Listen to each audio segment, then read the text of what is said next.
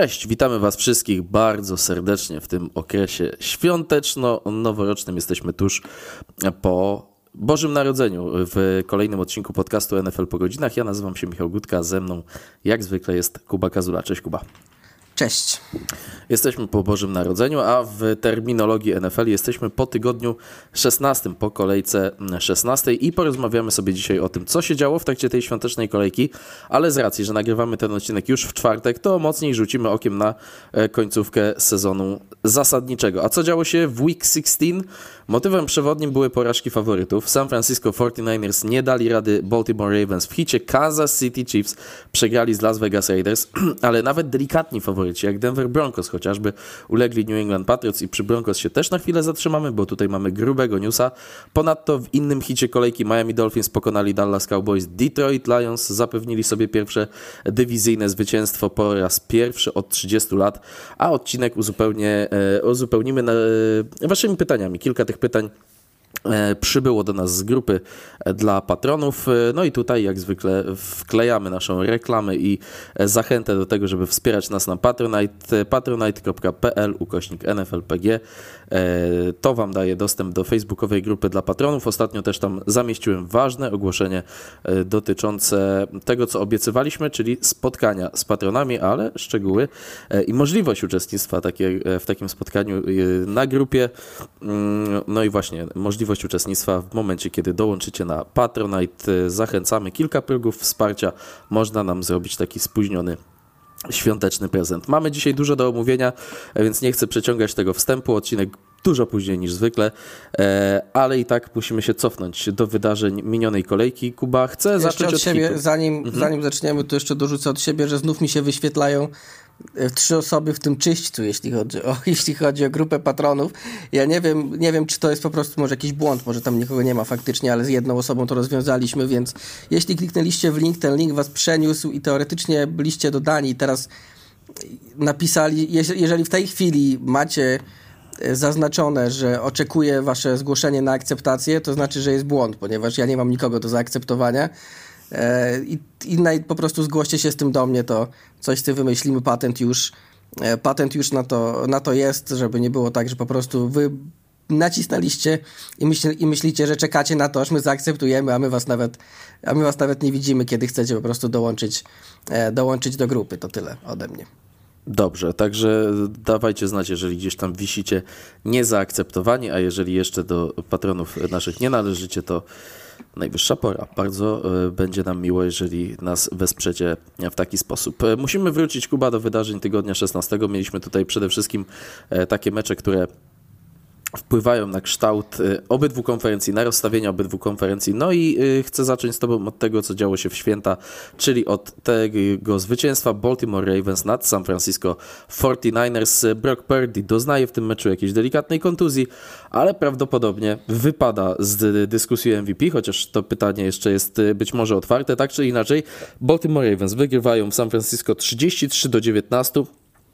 No i defensywa przede wszystkim tutaj zdominowała e, atak Kyla Shanahana. Pięć przechwytów rozgrywających San Francisco 49ers, z czego Brock Purdy rzucił cztery. Wszedł jeszcze na końcówkę Sam Darnold, który dołożył e, jeden przechwyt. E, Ravens zagrali bardzo dobrze po niemrawym początku, później 7 posiadań z rzędu zakończonych punktami, no i odjechali w pewnym momencie San Francisco 49ers i nie chcę chyba, żeby całkowicie dyskusja o tym meczu była zdominowana przez Brocka Purdy'ego, ale mimo wszystko chcę od tego zacząć. E, Powiedziałem, że pytania od patronów będą na koniec, ale kilka dotyczy tego, o czym chcemy i tak rozmawiać, więc tutaj e, jedno się pojawi, ale najpierw, czy twoim zdaniem rzeczywiście ten mecz sprawia, że myślisz inaczej o Brocku Purdy niż przed pierwszym gwizdkiem tego spotkania i sprawia, że Brock Purdy nie liczy się już w tej dyskusji na temat nagrody MVP. Czy nie, ja nie myślę w ogóle inaczej o Brocku Purdym. To dla mnie dalej jest e, bardzo dobry game manager, który idealnie pasuje do systemu Kyla Shanahana, którego po prostu game managera Ravens zamknęli na swoje sposoby w tym meczu. Jak to game manager Brock Purdy ma swoje ograniczenia i trochę te i trochę mu namieszali w głowie Ravens e, pod tym względem.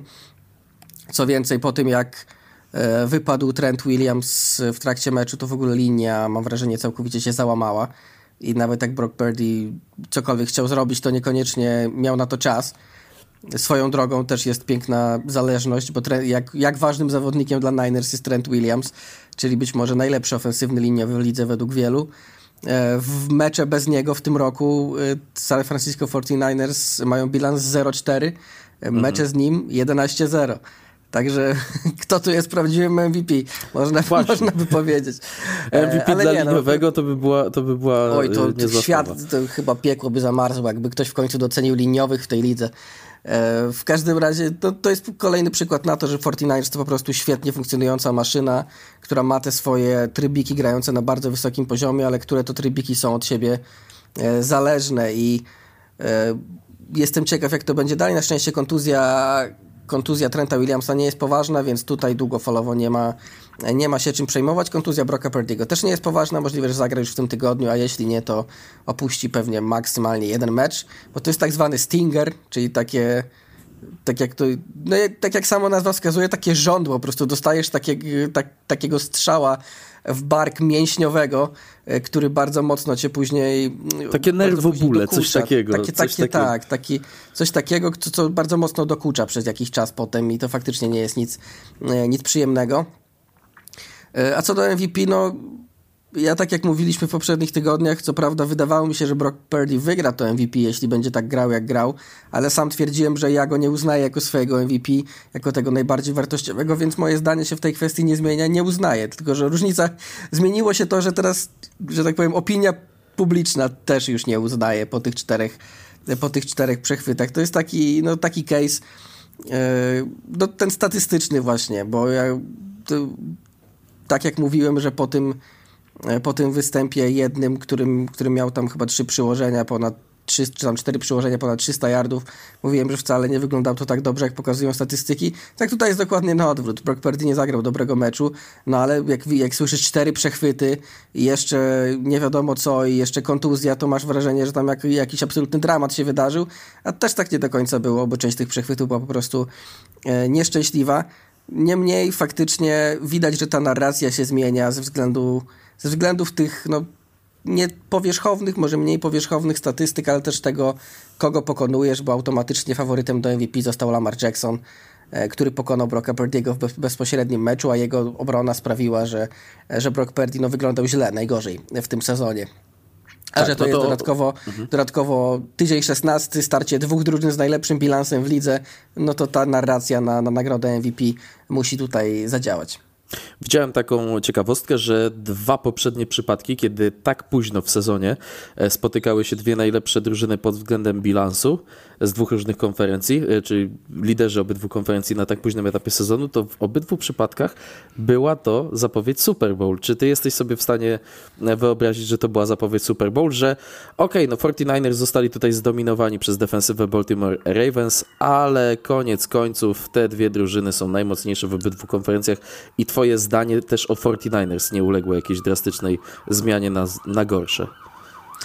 No jest, jest taka szansa, że to jest przedwczesny Super Bowl, bo akurat nawet jeśli 49ers no, dostali trochę znaków zapytania na temat swojej drużyny w, w tym, po tym meczu, o tyle każda drużyna z NFC takie ma.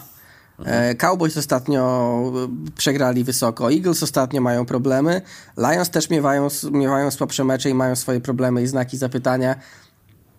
I dalej, gdybym miał wskazywać najmocniejszą drużynę, to postawię po prostu na, na 49ers, ponieważ to jest tak na dobrą sprawę ich pierwszy mecz w tym sezonie, gdzie oni no po prostu tak faktycznie zostali zdeklasowani, bo na wcześniej na tak przegrywali, to nie wyglądało to w ten sposób.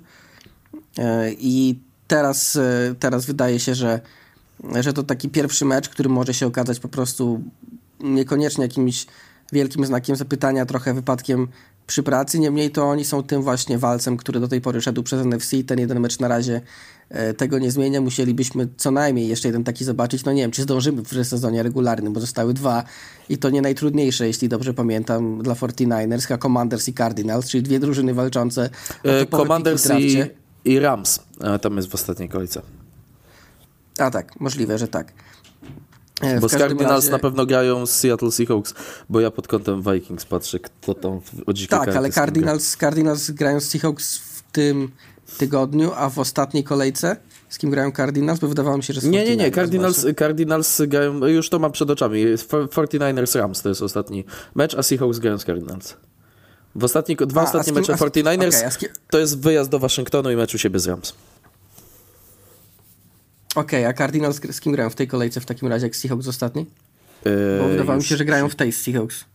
To możliwe, że mi się już pomyliło. ci to powiem, już ci to powiem. Muszę sobie tylko odpalić kalendarz. Cardinals grają z Eagles.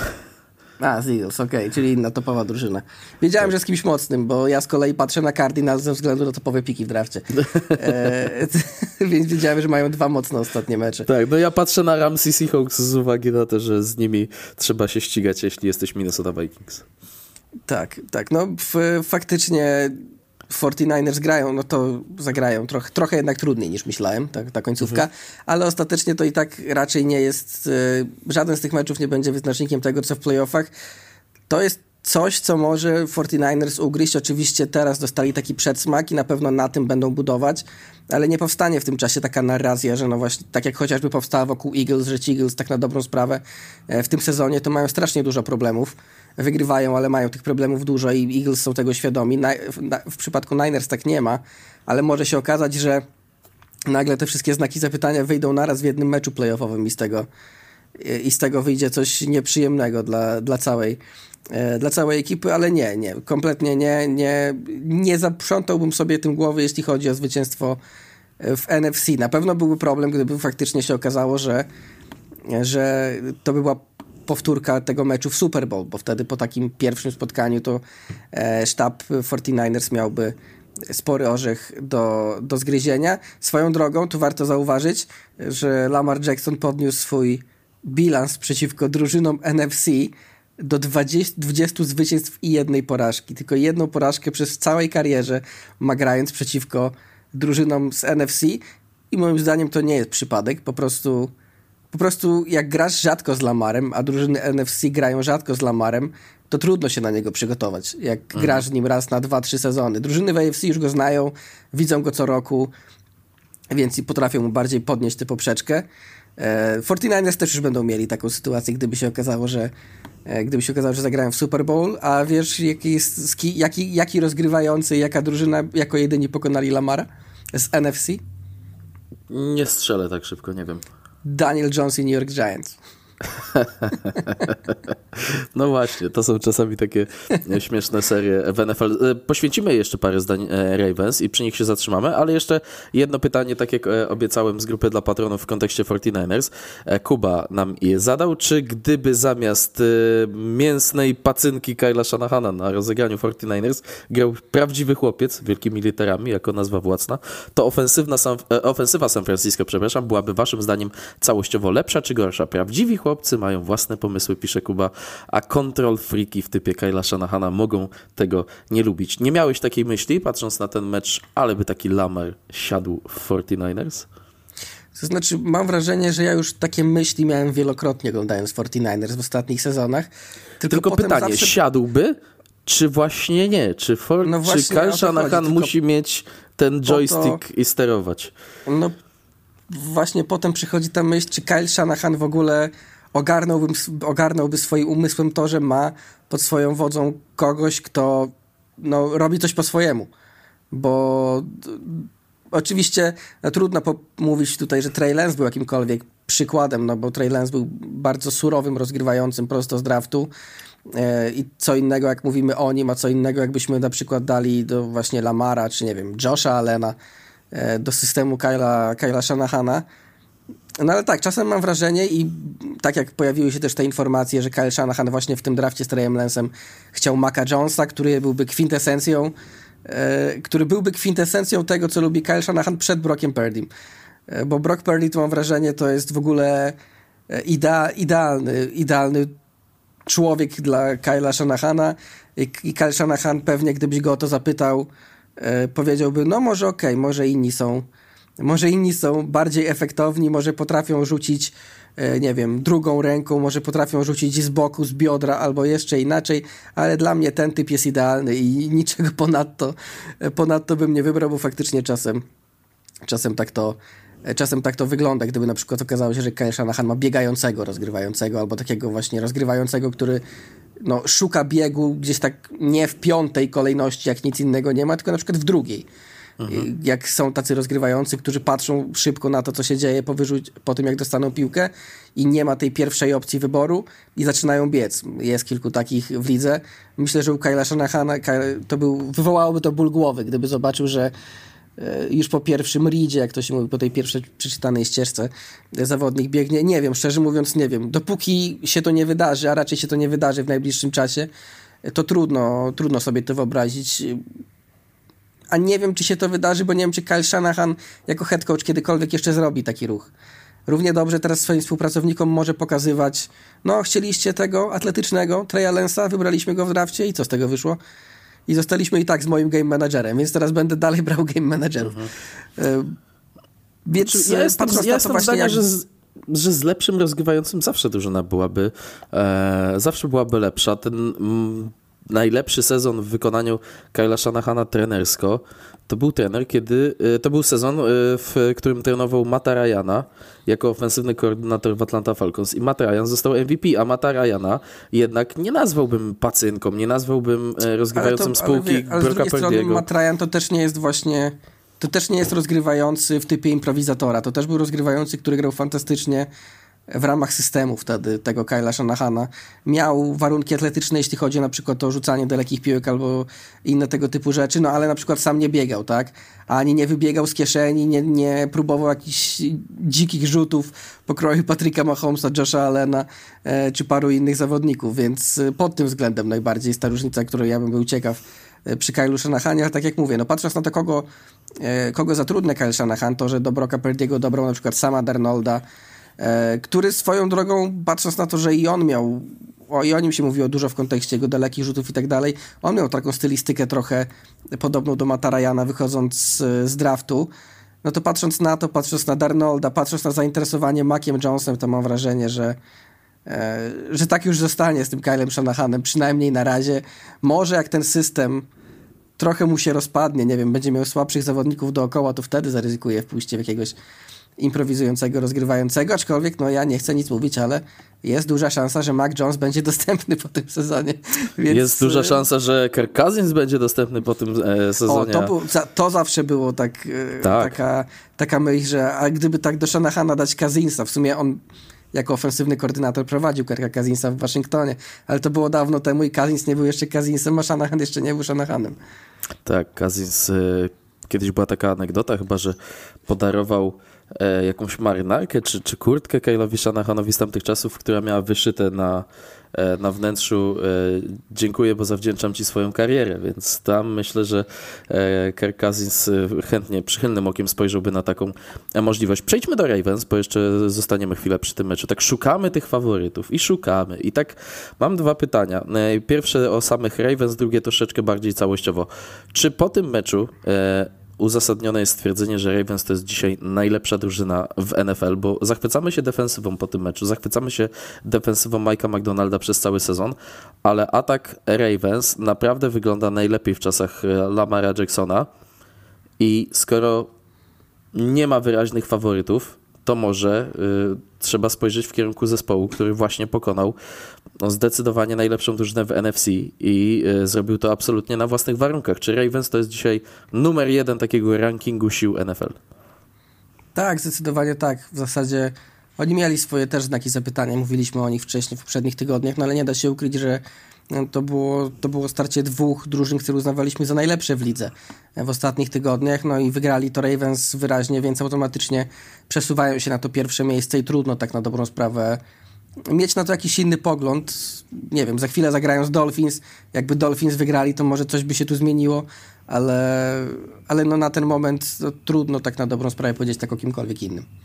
Widziałem taką, e, takie liczby, że według takiej metryki DVOA, ona też mierzy efektywność drużyn, to było starcie dwóch ekip, które w historii prowadzenia tej metryki, a to już jest bodaj 21 sezon, kiedy ona jest stosowana, obie historycznie na tym etapie sezonu są w top 15 e, od kiedy ten pomiar jest prowadzony, więc tutaj e, przestrzegałbym przed tym, e, po tym meczu przed wyciąganiem jakichś daleko idących e, wniosków i na przykład właśnie takim e, całkowitym ubijaniu szans 49ers, ale Baltimore Ravens naprawdę mi w tym sezonie bardzo, bardzo imponują, ale tak patrzę całościowo na ten zespół. Nie pamiętam, kto wygłosił taką opinię, że jak sobie byśmy zestawili 49ers i Ravens i mielibyśmy zrobić listę 10 najlepszych zawodników e, łączoną z obu tych drużyn, tak z 8-9 nazwisk pewnie byłoby z San Francisco. Ale gdybyśmy zrobili listę kadry, takiej 110 nazwisk, to ten środek, ten mocny środek takich solidnych opcji e, na każdą pozycję, więcej byłoby z Baltimore Ravens, że to jest po prostu niezwykle wyrównana, silna kadra na każdej pozycji, która może nie ma jakichś wielkich gwiazd, E, bo nie wiem, Lamar Jackson pewnie w defensywie Roquan Smith, Marlon Humphrey, a poza tym e, tacy zawodnicy, jak ja to często lubię ujmować, na 80 overalla w Madenie e, wypełniają cały ten skład, ale to jest naprawdę pod kątem tego, czego potrzebujesz w playoffach, bardzo ważna rzecz, że nie jesteś zależny od kilku jednostek, od pojedynczych wykonawców, których rywal może łatwo zamknąć, a, a liczy się w przypadku Ravens ta ich uniwersalność. No tak, no liczy się, tak, liczy się ich uniwersalność faktycznie.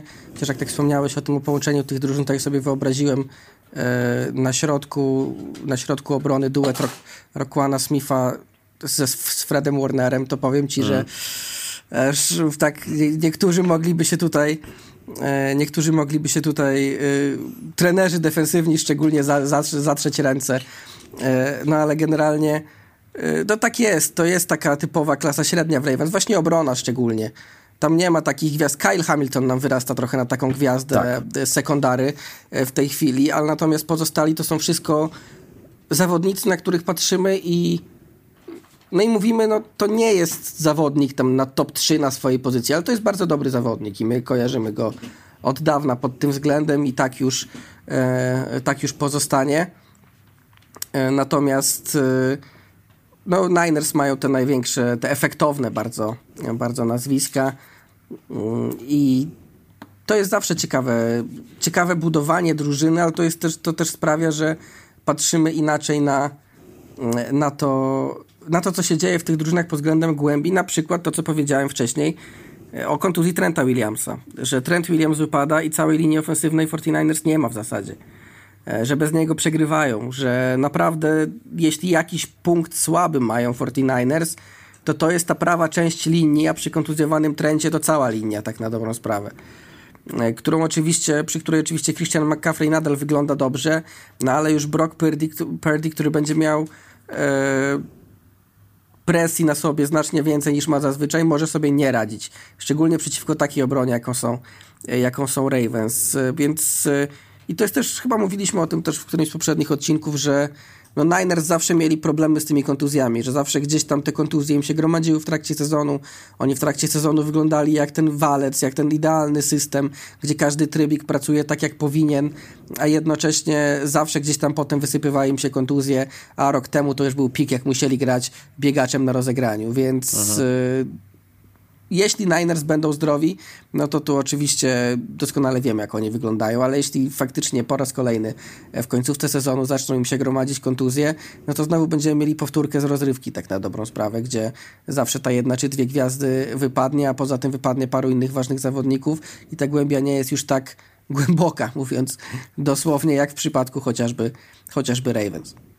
Tygodniu 17 Baltimore Ravens zagrają bardzo ważny mecz z Miami Dolphins, mecz, który może e, i będzie decydował e, w, bezpośrednio o tym, kto będzie jedynką konferencji AFC, jeżeli, e, znaczy w tym momencie, przed tym spotkaniem, bo Ravens uchodzą tutaj za faworyta, chcę tym samym przejść za chwilę do Dolphins, ale Ravens na ten moment mają 74% szans na numer 1 w AFC według analiz, 25% szans mają Miami Dolphins, 1% mają Cleveland Browns z Joe Flacco. W momencie, w którym my nagrywamy ten podcast, jeszcze jest przed meczem Browns z Jets, który kolejkę 17 w nocy z czwartku na piątek rozpoczyna. Wy być może słuchacie już znając wynik tego spotkania, żeby ten 1% się zwiększył, no to Browns muszą ten mecz wygrać e, a później liczyć na porażkę Baltimore Ravens i jeszcze jedną porażkę Baltimore z Steelers w ostatniej kolejce, samemu wygrać.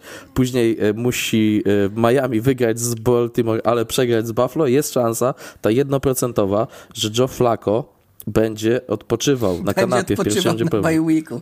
Tak jest. Brzmi to, brzmi to przekomicznie po prostu. No, Tak, ale, no, ale- ale taka jest rzeczywistość. Nie widziałem statystykę też dzisiaj a propos, bo wiemy, że Joe Flacco grał w Jets dopiero co. No i wszyscy teraz wyrzucają Jets, e, robią im, kibice robią im wyrzuty, że po kontuzji Arona Rodgersa nikt nie sięgnął po Joe Flacco, który co prawda w Jets nie wyglądał aż tak dobrze jak w Browns, no ale wyglądał jak no tak, taki rozgrywający, który coś tam zawsze może wygrać, mając tak dobrą obronę, jaką mają Jets.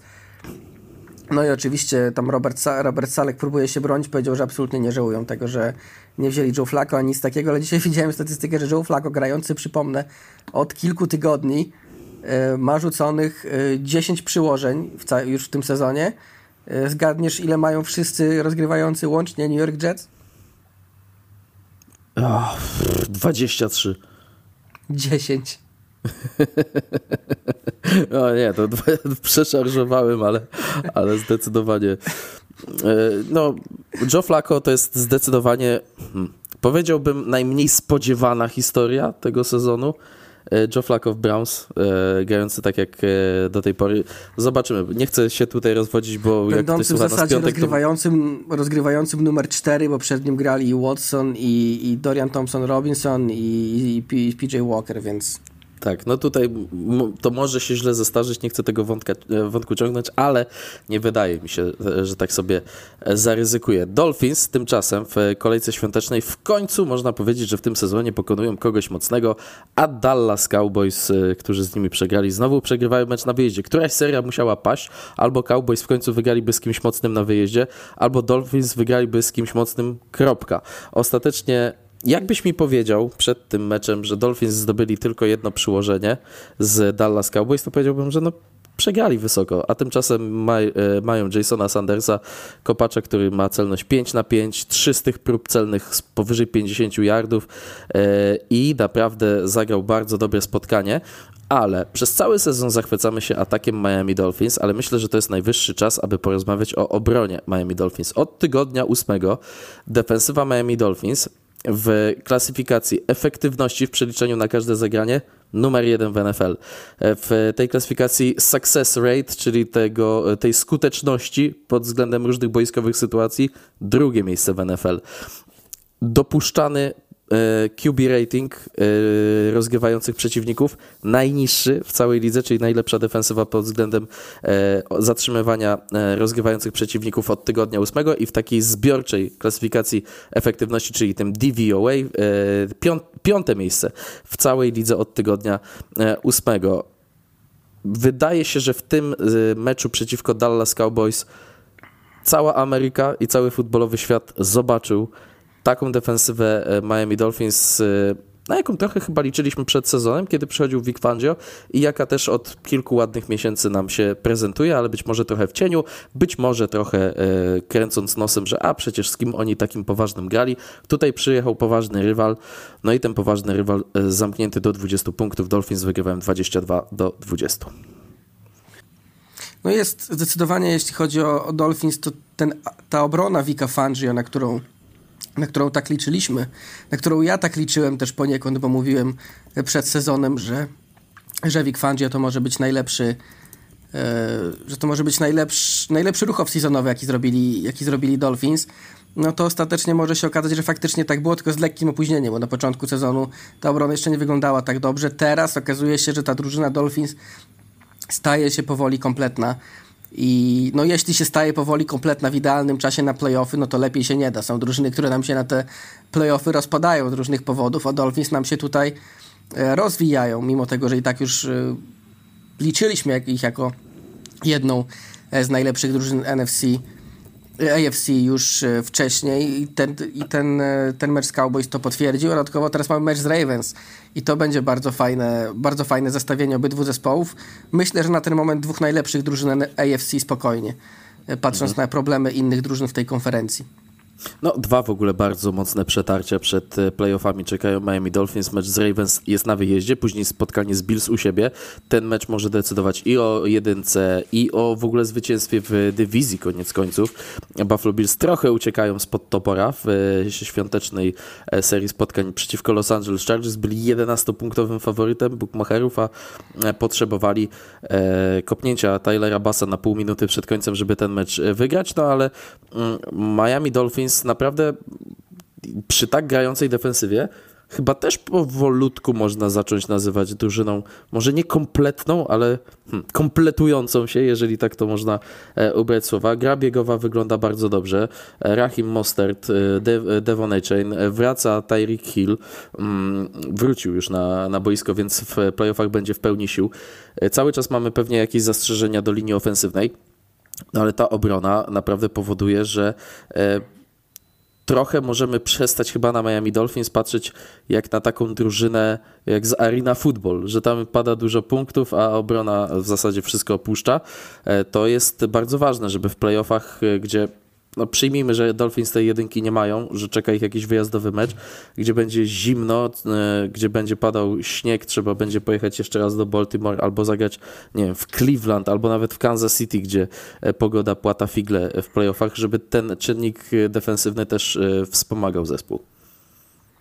No na pewno, na pewno. Tutaj jeśli mówimy o szczególnie, tak jak mówisz, o takich miejscach, gdzie pogoda na pewno by nie sprzyjała, no to no Dolphins do tej pory nie byli stworzeni na wygrywanie takich meczów, które kończą się wynikiem właśnie 22-21, jakimś 17-14, ani nic takiego, bo no albo, albo było grubo, albo było wcale, można powiedzieć, bo mhm. e, albo wygrywali bardzo często te mecze z wysoką liczbą punktów. Jak było tych punktów mniej, to często się okazywało, że rywal zdobywał więcej, bo obrona nie dojeżdżała. Teraz to wszystko działa i, te, i jak mi powiesz, że nie wiem, że Dolphins, jakbyś powiedział mi na początku sezonu, że Dolphins zdobyli 20 punktów, to bym ci powiedział, no to przegrali. To, to, już, mhm. to, już, to już nawet nie ma co patrzeć. Teraz jak mi tak powiesz, no to nie jestem przekonany, bo to obrona Vico naprawdę wygląda dobrze i w tych warunkach playoffowych e, jest to szczególnie istotne. No właśnie. E, a jak oceniasz grę ofensywy, bo troszkę można odnieść jednak wrażenie, e, że w ostatnich tygodniach e, ona spuściła stonu. Była porażka z Tennessee Titans i trochę niewykorzystanych szans. Nie wiem, czy mecz z Jets wygrany 30 do 0 to jest dzisiaj weryfikacja dla kogokolwiek, e, ale z Dallas Cowboys no, jednak tylko jedno przyłożenie. No mimo wszystko tak, ale też obrona Cowboys jest swoje, swoje potrafi i to było też widać, widać w tym meczu. Ostatecznie to atak w sumie zakończył ten mecz tymi, tą akcją Tyrika Hilla e, w czwartej próbie i później kopnięciem. Kopnięciem na zwycięstwo. Więc faktycznie są takie mecze, gdzie jak ten gameplan ofensywny Dolphins nie działa, to potem trudno im cokolwiek zmienić i może być tak w playoffach, przecież w playoffach też będą same mocne e, drużyny, przynajmniej w teorii, a na pewno mocniejsze niż jakieś drużyny z końca stawki no i raczej nie spodziewamy się, że Dolphins wrzu będą wrzucać tam komuś 50 punktów e, w playoffach. Ale tak jak powiedzieliśmy przed chwilą, to robi się taka drużyna no bardziej właśnie playoffowa, bo te drużyny playoffowe zawsze przynajmniej e, muszą mieć coś defensywnego, muszą mieć taki element przepychania meczów. E, tymczasem Dolphins byli bardzo efektowni, ale w tych stykowych meczach różnie z tym bywało. Mhm. I teraz to się chyba chyba w końcu zmieni. Tak, no też trzeba oddać, że defensywa Dallas Cowboys bardzo dobrze grała już w samej red że tak do 20 yarda atak Miami Dolphins e, przesuwał się dobrze z piłką. E, trochę zabrakło tego elementu wykończenia, dlatego tak ważny był e, kopacz Jason Sanders w tym spotkaniu.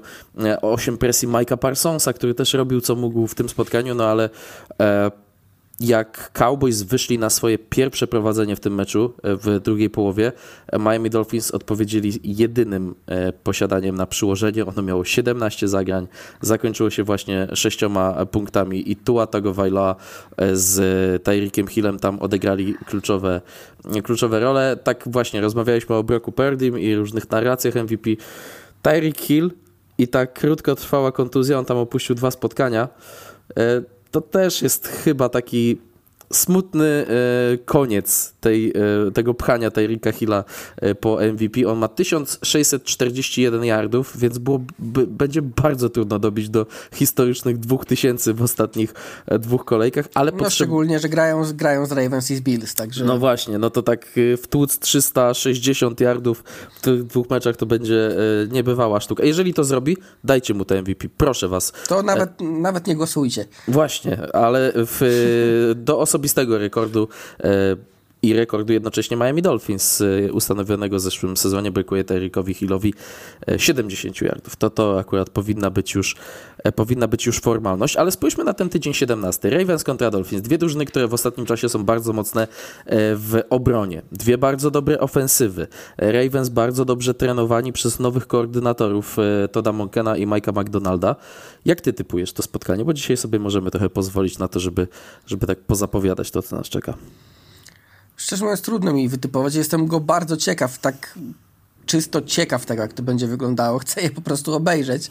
A tak, żeby, tak, żeby przewidywać, to są tak dwie specyficzne drużyny, że nawet e, w tej chwili trudno mi sobie wyobrazić, jak ten matchup będzie wyglądał. Pamiętam, jak wyglądał ten mecz w tamtym roku, gdzie Ravens prowadzili 21 jedno, jeden punktami i e, przegrali ostatecznie ten mecz. John Harbaugh mówi, że jak najbardziej wnioski zostały z tamtego meczu wyciągnięte i, i taka sytuacja się już, się już nie powtórzy. No ale obie drużyny są mimo wszystko troszkę inne. Dolphins mają na pewno lepszą obronę niż mieli rok temu. E, Ravens mają lepszy atak niż mieli rok temu, personalnie i poprzez koordynatora. Dlatego zapowiada nam się naprawdę no, starcie na szczycie AFC. Starcie na szczycie AFC, dosłownie i w przenośni, bo to są dwie drużyny z najlepszym bilansem w AFC i wydaje się, że z takiego testu oka wychodzi na to, że, że też najlepsze tak, tak po prostu. Też dwie drużyny, które miały w sumie trochę szczęścia co do kontuzji, a które często nie miały tego szczęścia, że się do kontuzji, to też może w końcu się udaje. Swoją drogą widziałem bardzo dobrze, że ktoś, yy, ktoś zauważył, że gdybyś miał powiedział, gdybyś miał powiedzieć przed sezonem, który z tych czołowych, yy, co do których z tych czołowych rozgrywających yy, mamy zastrzeżenia albo obawy w kwestiach zdrowotnych, to pewnie Lamar i Tua byliby gdzieś w czołówce. Tak. A oni jako jedyni są w zasadzie zdrowi przez cały sezon, a wszyscy inni się męczą. Lamar to, już w ogóle jeszcze tak... Paradoks NFL. Tak, w nawiązaniu do Lamara e, on y, przymasił, tak po prostu, przybyczył się troszeczkę Lamar Jackson. On zawsze się, rzeczywiście takim, wiem, że to jest taki już przeorany dowcip, ale on się wydawał takim skrzydłowym na pozycji rozgrywającego, bo on był smukły, wąskie ręce, wąski w ramionach. Teraz myślę, że ta 10-15 funtów y, masy mięśniowej dołożył. Może przez to stracił troszeczkę tego atletyzmu, tej takiej szybkości w linii prostej, ale... No, aczkolwiek, aczkolwiek w meczu z Niners kostki Fredowi Warnerowi połamał. Ty, w tym meczu kolokwialnie. w tym meczu to najbardziej imponująca rzecz te, z takiej kategorii, że jeszcze się do niego cofniemy, to była ta piłka do Dibo Samuela, gdzie wjechał w niego samochód dosłownie, dostał takie uderzenie z piłką, a on ustał na nogach, po prostu pobiegł, zdobył tam chyba ze 6 czy ze 7 yardów, aż cały stadion zrobił takie uch, bo po prostu normalnie taki strzał kończy się... Aż pady strzeliły. Tak, normalnie taki strzał kończy się e, klientem na plecach, który się nakrywa nogami, no a tutaj Dibo Samuel pokazał, że, Swoją drogą, że jest nieźle swoją zbudowany. drogą ktoś, ktoś, ktoś też napisał, że chciałbym mieć e, w swoim życiu tyle pewności siebie i optymizmu, co Fred Warner, Fred Warner biegnący w linii prostej na Lamara Jacksona myślący, że po, tak po prostu go powali. Tak, na, na otwartej przestrzeni, bo tak to, tak to wyglądało. A potem Lamar, wiadomo, jeden ruch, zwrot o 90 stopni, a Fred Warner, mimo że i tak jest jednym z najbardziej atletycznych linebackerów e, w całej lidze, no to nie, nie mógł za bardzo nic z tym zrobić. Sylwestrowa niedziela, godzina 19 naszego czasu. Można wchłonąć sobie meczyk Ravens e, e, versus Dolphins, zanim jeszcze odpalicie pierwszą lampkę szampana. Także albo tą pierwszą lampkę można tak uroczyście do tego meczu sobie polać, bo naprawdę szykuje się super e, futbolowe e, widowisko. E, mówiłeś o teście oka. Coś, co wypada tragicznie w przypadku Kansas City Chiefs. Jak można było przegrać z Las Vegas Raiders w takim meczu? Kansas City Chiefs. Kilka statystyk dotyczących tego spotkania. Kansas City Chiefs rozpoczynają mecz z, Raiders od trzech z rzędu posiadań tak zwanych three and out, czyli trzy zagrywki i spadamy z boiska, wypuszczamy Pantera. Pierwszą, pierwszą próbę Kansas City Chiefs zdobyli w czwartym posiadaniu za sprawą kary dla, dla Las Vegas Raiders. Pierwszą kwartę Patrick Mahomes i jego ofensywa kończą z minus 18 yardami netto. Ostatni raz gorszy wynik mieli Chicago Bears 2004 roku. Już nie wiem, czy tam rozgrywający był Rex Grossman, czy Brian Greasy, czy Kyle Orton, ale któryś z tych Pokémonów e, z długiej listy e, Chicago Bears. Tydzień 15 2004 roku. Ostatnia tak słaba e, ofensywa, jeśli chodzi o yardy po pierwszej kwarcie. E, oddają Chiefs w tym meczu tylko niewiele ponad 200 yardów ofensywie Raiders, a i tak ten mecz przegrywają. To jest pierwszy przypadek od sezonu 2009, kiedy trenerem Raiders był, był Tom Cable, a rozgrywającym podstawowym Raiders był legendarny Jamarcus Russell i był tydzień drugi. Ostatni raz, kiedy taka sytuacja ma miejsce. Kansas City Chiefs wykonali w tym meczu 27 celnych podań. Raiders 9 i ani jednego celnego podania po pierwszej kwarcie. Jak można było ten mecz przegrać? To świadczy o totalnej impotencji, indolencji i zwał jak zwał ofensywy Kansas City Chiefs. To chyba jest już nie żółty, a czerwony alarm i to na pełne syreny na dwa tygodnie przed playoffami. Zdecydowanie tak. No tak jak mówisz, naj, najbardziej najbardziej yy szokująca jest ta statystyka, że no Raiders nie mają ani jednego yarda podaniowego po, e, po, po pierwszej kwarcie, czyli od, od początku drugiej nie, nie mieli ani jednego yarda podaniowego. Aiden O'Connell równie dobrze mógł z boiska zejść i nic by to nie zrobiło żadnej różnicy, a Chiefs i tak nie byli w stanie tego meczu wygrać. To jest absurdalne, biorąc pod uwagę, że mówimy o mistrzach, o mistrzach NFL. No i ten, te problemy w ataku są ogromne i w zasadzie rzutują na wszystko.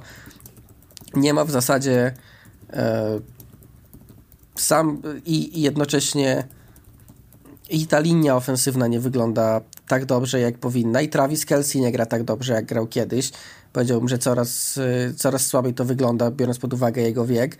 No a na skrzydłach już całkiem jest jedyny, jedynie Rashi Rice, czyli e, Ruki, który jako jedyny w zasadzie ma jakieś przebłyski większego talentu, ale z racji tego, że jest pierwszoroczniakiem, to też popełnia wciąż takie błędy. Nawet w tym była taka akcja, gdzie bodajże chyba to była nawet czwarta próba, więc to dość istotna sprawa, gdzie Patrick Mahomes rzucił trochę w ciemno w miejsce, w którym powinien być Rice, a jego tam nie było, bo stał dosłownie półtora metra obok i potem dość żywo gestykulował Mahomes w jego stronę, że to nie ta ścieżka i pokazywał mu symbol tej, którą faktycznie miał pobiec. Dużo, dużo takich rzeczy w tym ataku. Wydawałoby się, że atak z Mahomesem i Reedem nie może wyglądać tak źle, jak wygląda w tym roku, a jednak, e, jednak to prawda, jednak nawet Mahomes, nawet Reed e, no, trzeba przyznać, że Patrick Mahomes ma trochę słabszy jak na siebie sezon, to to wszystko się dopełnia. No tak sobie dyskutujemy o przeróżnych kandydatach na MVP. Patricka Mahomesa, jak ostatnio sprawdzałem bukmacherskie kursy, nie ma w czołowej siódemce kandydatów. No nie ma, bo nie ma za co tak na dobrą sprawę, mhm. bo faktycznie on gra słabiej, cała ofensywa gra słabiej, przez to Chiefs grają słabiej, więc automatycznie gdzieś to, gdzieś to wszystko się rozmywa. E, I trudno na dobrą sprawę, no jedyna, tak na dobrą sprawę, jedynym e, jedyną opcją na playoffy, którą Kansas City Chiefs mogą mieć jako, e, jako taką, taki, taki as w rękawie, no to jest wszystko, jest ma, wszystko Mahomes że on, oni mogą odpalić w playoffach pod warunkiem, że może odpali Mahomes i sam po raz kolejny pociągnie ich na plecach, ale to jest jedyne, co oni mają za nadrzu, tam, jest, tam się nic innego nie zmieni. E, ci, ci zawodnicy, może Rashi Rice się jeszcze troszkę rozwinie, ale ci zawodnicy nagle nie zaczną grać poziom wyżej wszyscy naraz. E, więc e, może ewentualnie Andy Reid wyciągnie na playoffy jakieś zagrywki z, naj, z najbardziej, że tak powiem, odległych zakątków playbooka, które trzymał na specjalną okazję i może to tutaj chociaż trochę coś pomoże. No ale to nawet jeśli to wszystko się połączy i to wszystko trochę pomoże, no to to będzie pewnie taki no, średni atak bardziej, bo teraz jest po prostu bardzo słaby. No właśnie, czy twoim zdaniem, poza tym, że oczywiście muszą wzmocnić skrzydła, to jest e, jasne od początku niemal tego e, sezonu, czy twoim zdaniem poza wzmocnieniami tak personalnie na boisku tej drużynie przyda się jakieś odświeżenie w sztabie? Oczywiście nie zwalniam Andy'ego Rida, nic z tych rzeczy. Ale jakiś nowy koordynator, jakiś nowy trener rozgrywających, jakiś asystent z młodszego pokolenia, może coś takiego? Myślę, że tak, że jest, jest Matt Nagy jako ten ofensywny koordynator. Andy Reid mam wrażenie troszkę w tym, troszkę poszedł w tym kierunku Billem Beliciciem, czyli zatrudniamy swoich byłych e, kolegów, jak są dostępni, jak jeden odchodzi. I odszedł Eric Bienemi, a wrócił Matt Nagy, który był w tej drużynie wcześniej. Tylko, że no nie wygląda to dobrze przy Macie Nagim, tak jak wyglądało przy Eriku Bienemim. Oczywiście ostateczne zdanie na wszystko ma, ma Andy Reid. E, skład też jest gorszy, ale no przydałoby się trochę może jakichś nowych pomysłów w tym sztabie, no bo jednak wszyscy ci ludzie otaczający Andy'ego Reida to są ludzie, których Andy Reid uczył futbolu, tak na dobrą sprawę, więc no, no nie ma świeżego spojrzenia. Oni wszyscy patrzą na futbol przez, w ten sam sposób, o tak. Mhm. Więc może faktycznie przydałoby się jakieś chociaż jedno spojrzenie z zewnątrz na wyższym stanowisku. No najbardziej dla mnie uderzająca kwestia to są oczywiście te dwa przyłożenia defensywy Raiders w odstępie 7 sekund, takich zegarowych 7 sekund, z czego pierwsze z nich to jest bieg z jakimś podwójnym przekazywaniem sobie piłki blisko własnego pola punktowego, no bo drugie to jest pick six, e, rzut Patryka Mahomesa, Mahomesa kiepski rzut w ręce Jacka Jonesa e, i krótki bieg do pola punktowego tego Identyczny, zawodnika. To identyczny rok temu Jack Jones jeszcze w barwach Patriots dosłownie identyczny pick six zrobił na Aaronie Rodgersie i po meczu wyszedł na konferencję prasową i powiedział, że przeciwko Jackowi Jonesowi nie rzuca się out route. Czyli właśnie takiego, czyli takiego skrętu w stronę sideline'u pod kątem 90 stopni i, no, i Patrick Mahomes no, rzucił out route przeciwko Jackowi Jonesowi przekonał się o tym tak samo jak tak samo jak Rodgers, ale faktycznie to był też po prostu e, słaby rzut Mahomesa. Tak, ale e, Raiders zyskali trochę nowego życia z Antonio Pierce'em. Raiders mają 14% szans na playoffy, a jeżeli wygrają dwa ostatnie mecze Las Vegas Raiders, to szansa na playoffy w przypadku tej drużyny wzrośnie do powyżej 65%. Oczywiście z bilansem 7-8 teraz to jest daleka droga, ale to są dwa spotkania, do wygrania. Mecz na wyjeździe z Indianapolis Colts. Eliminujesz sobie prawdopodobnie jednego z tych przeciwników po drodze. Mecz z Denver Broncos, o których za chwilę w kontekście e, bardzo ważnych informacji. Natomiast są takie głosy i to było też jedno z pytań od naszych patronów. Czy twoim zdaniem w zaistniałej sytuacji na przykład Raiders powinni e, posadzić e, Aidena O'Connella, wrócić do Jimmy'ego Garapolo, spiąć się na te playoffy? To jest pytanie numer jeden. A pytanie numer dwa, czy Antonio Pierce powinien zostać e, w roli trenera e, Las Vegas Raiders na przyszły sezon? No, myślę, że zostanie z tego względu, że, że, że Mark Davis już popełnił raz taki błąd. On się głośno, do niego przyz... głośno się do niego przyznaje, Mark Davis. Tak, z Richem Bisaccią, że jako tymczasowy trener poradził sobie świetnie, a Raiders zamiast jego zostawić wzięli, to jeszcze wzięli Josha McDanielsa, co wiadomo jak się ostatecznie skończyło. Co do rozgrywających, gdybym miał pewnie wybrać, kto jest lepszym rozgrywającym na ten moment, czy Jimmy Garoppolo, czy Aiden O'Connell, to pewnie powiedziałbym, że Jimmy, ale to, to nie o próżnię tutaj chodzi. Mam wrażenie, że Jimmy był taką częścią systemu McDanielsa, którego cała drużyna nie znosi. I powrót Jimmy'ego oznaczałby no, powrót do czegoś, czego ci zawodnicy nie chcą oglądać. Tam mógłby się pojawić problem w szatni, gdyby Jimmy nagle został ponownie starterem. Ta motywacja i ogólnie nastawienie do grania byłoby automatycznie trochę inne, więc nie, nie moim zdaniem tutaj nie ma co odkurzać Jimmy'ego. Dajmy pograć O'Connellowi. Nie wiem, czy to cokolwiek da Raiders, ale trochę będzie, będą wiedzieć więcej na temat O'Connella w kontekście przyszłości, bo to też jest jeden z powodów, dla których on gra. E, dlatego o ile wydaje mi się, że Pierce jak najbardziej robi bardzo dużo, żeby zostać. O tyle, o tyle Jimmy Garoppolo powinien zostać, ale z boku. Już tam się na boisko za bardzo nie wybierać i ewentualnie myśleć wraz ze swoim, wraz ze swoim agentem, e, gdzie ewentualnie mogą próbować dalej. Odkąd Antonio Pierce został tymczasowym trenerem w Las Vegas, to jest trzecia najlepsza defensywa w lidze e, i ten terminarz ktoś powie łatwy, e, przynajmniej na początku, ale tak naprawdę łatwy nie był, bo oni zaczęli od zwycięstw z Giants i z Jets, czyli dwiema ze słabszych drużyn tego sezonu NFL. Później porażki z Miami Dolphins i z Kansas City Chiefs, ale w tych e, meczach Dolphins e, oddano 20 punktów. Kansas City w pierwszym starciu 31, a i tak tam prowadzili Raiders, po prostu przewagę rozsłonili. Potem była już ta słynna porażka 0 do 3 z Minnesota Vikings. Potem 63 punkty wtłuczone Los Angeles Chargers pokonani Chiefs w kolejnym starciu i to na Arrowhead.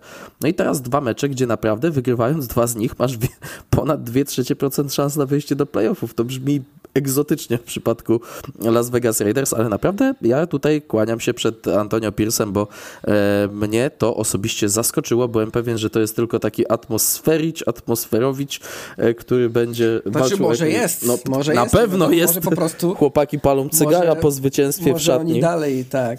Może oni dalej na, i lecą na tym efekcie nowej miotły, po prostu długo trzyma. No właśnie, no właśnie, ale mimo wszystko y, poza y, atmosferką są też wyniki, chociaż wyniki robią atmosferkę, jak mawiał klasyk. No ale tak czy inaczej, y, myślę, że Antonio Pierce pokazuje, że jest kimś więcej niż tylko facetem od atmosfery z uwagi na to, jak ta defensywa się y, spisuje i wygląda to y, bardzo, bardzo dobrze. Jeśli chodzi o zmiany rozgrywających w AFC West, y, to musimy przejść do Denver Broncos. W zeszłym sezonie Raiders wykonali coś podobnego z Derekiem Karem i jak to mawiał y, taki e, klasyk z języka angielskiego, the writing was on the wall, czyli już było wypisane, że to jest zwiastun poważniejszej zmiany. E, O co chodzi? Denver Broncos posadzili na ławce Russella Wilsona. E, To jest oficjalna informacja, będzie Russell Wilson siedział na ławce, bo w przypadku odniesienia kontuzji on ma gwarantowane pieniądze na sezon już 2025 i jakby tego było mało, najpierw pojawiła się informacja o tej ławie Wilsona, a później Diana Rossini, czyli też dobrze poinformowana e, pani e, ze świata newsowego NFL, do, e, dodała, że po prostu zwolnią Denver Broncos Russella Wilsona, kiedy przyjdzie na to czas w marcu. Mm, Denver Broncos mają 6% szans na playoffy, malutkie, jakieś iluzoryczne szanse. Muszą wygrać dwa mecze, a Chiefs muszą dwa mecze przegrać. Tak to wygląda w tym momencie w przypadku Denver Broncos, ale poddali się chyba już wszyscy w tej drużynie po porażce z New England Patriots. Zwolnienie Russella Wilsona zostawia aż 85 milionów dolarów w tym dead cap, czyli w tych martwych pieniądzach w salary cap. Jeżeli oni to rozpiszą w straty y, to się często mówi ten post June 1, czyli po 1 czerwca wpiszą go jako zwolnionego nawet, to i tak jest to ponad 60 milionów dolarów w dead cap. Russell Wilson żegna się z Denver Broncos. To nie tak miało wyglądać, ale wytłumacz mi i naszym słuchaczom, dlaczego? I jaka jest w ogóle alternatywa dla Russella Wilsona, bo wydawało się w tym sezonie, że Sean Payton go troszeczkę ulepszył.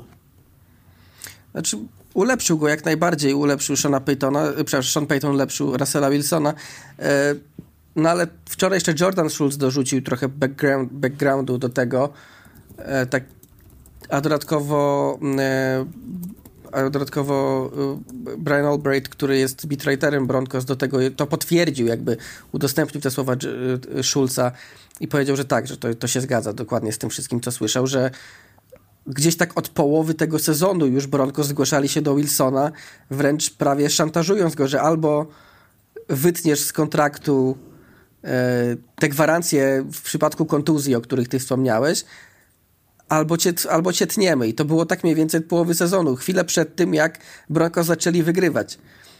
I potem zaczęli wygrywać, ta sytuacja jakby delikatnie ucichła i wróciła teraz. Że widać wyraźnie, że e, Sean Payton nie chce Russella Wilsona w drużynie, chce, jakiego, jakie, chce jakiegoś swojego pomysłu na pewno.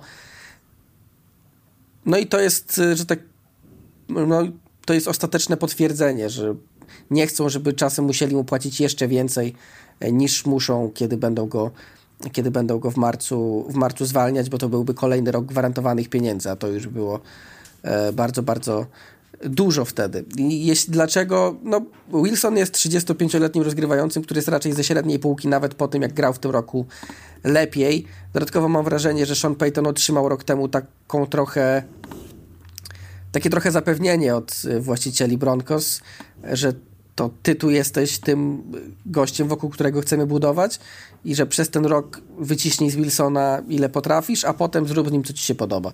No i chyba właśnie Peyton robi co mu się podoba i raczej nie chce Wilsona i, i dlatego między innymi to się dzieje. Na pewno nie są to względy czysto sportowe, bo Wilson może nie grał w ostatnich tygodniach jakoś dobrze, ale, e, ale jednocześnie na pewno nie grał aż tak źle, żeby go na ławkę sadzać. Jaka przyszłość e, czeka Russella Wilsona? Bo o Denver Broncos to będziemy rozmawiać jeszcze całą wiosnę. Potencjalne e, opcje zależą też od tego, z jakim wyborem w drafcie skończą. Ale Russell Wilson, co on może jeszcze w NFL wskórać? Gdzie? W drużynie, która, która będzie potrzebowała rozgrywającego, ale nie da rady wybrać go wysoko w drafcie. To jest... E, Czyli Russell Wilson jako nagroda pocieszenia?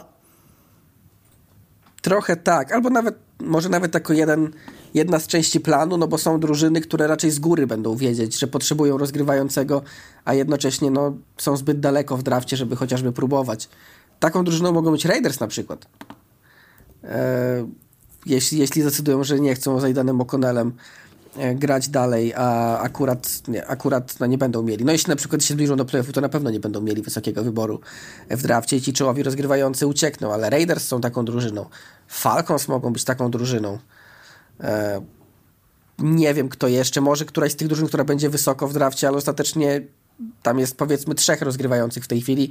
Dwóch na pewno, może trzeci, Jaden Daniels, obok Caleba Williamsa i Drake'a Maya, o których się mówi w kontekście czołówki draftu. No ale chętnych na rozgrywających tam będzie troszkę więcej. Bo mówimy być może o Bears, e, znaczy być może, w, tym, w, tej, w tej kwestii oni po prostu pewnie go wybiorą, bo oni będą mieli już raczej na pewno pierwszy wybór. No ale są Bears, są Patriots, są Commanders, dalej są Giants ewentualnie, którzy mogą myśleć o rozgrywającym. Nie wiem, czy no nie wiem, czy Titans myśleliby o rozgrywającym w ten sposób, jak Will Levis coś tam pokazał, ale no to też nie jest drużyna z pewną sytuacją na rozegraniu. Dalej mamy inne zespoły, które mogą pomyśleć. No Broncos już nie, wiadomo, ale, ale jest kilka innych, więc to może być taka no jedna z lepszych opcji na rynku. No załóżmy, że Kirk Cousins wraca do Vikings, Baker Mayfield wraca do Bucks, i automatycznie Russell Wilson jest najlepszym rozgrywającym na rynku wolnych agentów. Mhm. Tak na dobrą sprawę. I okej, okay, może się zdarzyć sytuacja, gdzie e, pojawią się na tym rynku dostępni w wymianie Justin Fields czy Kyler Murray, jeśli ich drużyny zdecydują się wziąć rozgrywającego w drafcie.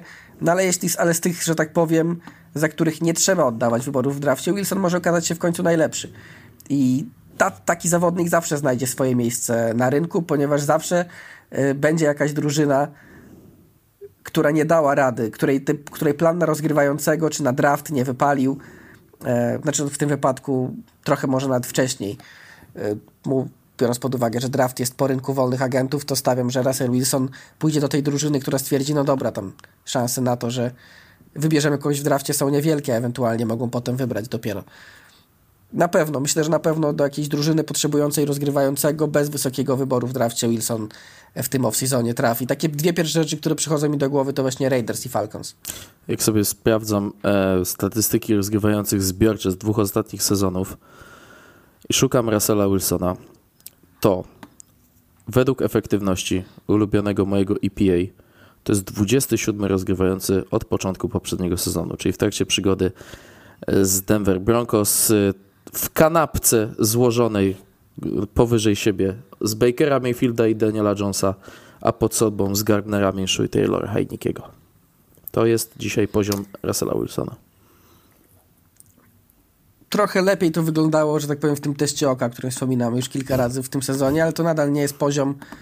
No nadal patrzysz na tego Russella Wilsona no i twierdzisz, no on już nie będzie tym zawodnikiem, co w Seattle. Nie ma co się nawet okłamywać. Może być rozgrywającym takim przejściowym na rok. Słuchaj, w tym sezonie 17, no to trochę poszło to w górę. Sam ten sezon e, i praca z Seanem Paytonem. No to tak, taki, taki średniak, taki ligowy średniak. Problem w tym, że ten ligowy średniak ma 35 lat już. I też pamiętajmy, że Russell Wilson zawsze dużą część swojej gry opierał na mobilności, a to ta spada z wiekiem najszybciej. To nie jest Tom Brady, który w wieku 45 lat będzie stał w kieszeni, tak jak zawsze stał w kieszeni i, i pokazywał się z najlepszej strony. E, więc no to musi, to musi po prostu trafić się drużyna, która stwierdzi, że chce o coś grać, że jest w stanie o coś grać, a jednocześnie nie ma, nie ma rozgrywającego, żeby o coś grać, więc stwierdzą, że okej, okay, to, to jest ten rok z Russellem Wilsonem, spróbujmy. I to właśnie mogą być Raiders, Raiders czy Falcons, bo drużyny jakieś ewentualnie przebudowujące się, no nie ma, nie ma raczej większego sensu podpisywania Russella Wilsona, chyba że jako ewentualnie kogoś, kto trzyma miejsce dla Rukiego, który się uczy za jego plecami. To, to Max, co, co mi przychodzi do głowy. E, ja tylko jeszcze mała poprawka, jeśli chodzi o technikalia. Gdyby go rozpisali jako ten tak zwany e, to zwolnienie po 1 czerwca, to te 85 milionów martwych pieniędzy rozkłada się na dwa lata w takim systemie, że pierwszy rok e, obciąża budżet na 35,5 miliona, a drugi rok na 49,5 miliona, więc albo przełykasz gorzką pigułkę naraz i to jest 85 milionów, czyli jakieś 1 trzecia salary cap, albo rozpisujesz to na dwa sezony nie wiem w zasadzie, która opcja jest lepsza. E, no ale ja byłem mimo wszystko zaskoczony. Myślałem, że ten jeszcze jeden sezon e, Sean Payton popracuje z Russellem Wilsonem. Może to jest taka sytuacja, że lepiej dokonać radykalnego ruchu o rok za wcześnie niż o rok za późno, bo też jak sobie przeanalizujemy już, możemy to zrobić, e, całą tę przygodę, całą tę transakcję, to tak sobie człowiek myśli, pieniądze pieniędzmi, ale ile oni e, utracili jako kadra na sięgnięciu po Russella Wilsona. Oni praktycznie przez ostatnie lata nie dysponowali wyborami w pierwszych dwóch rundach draftu.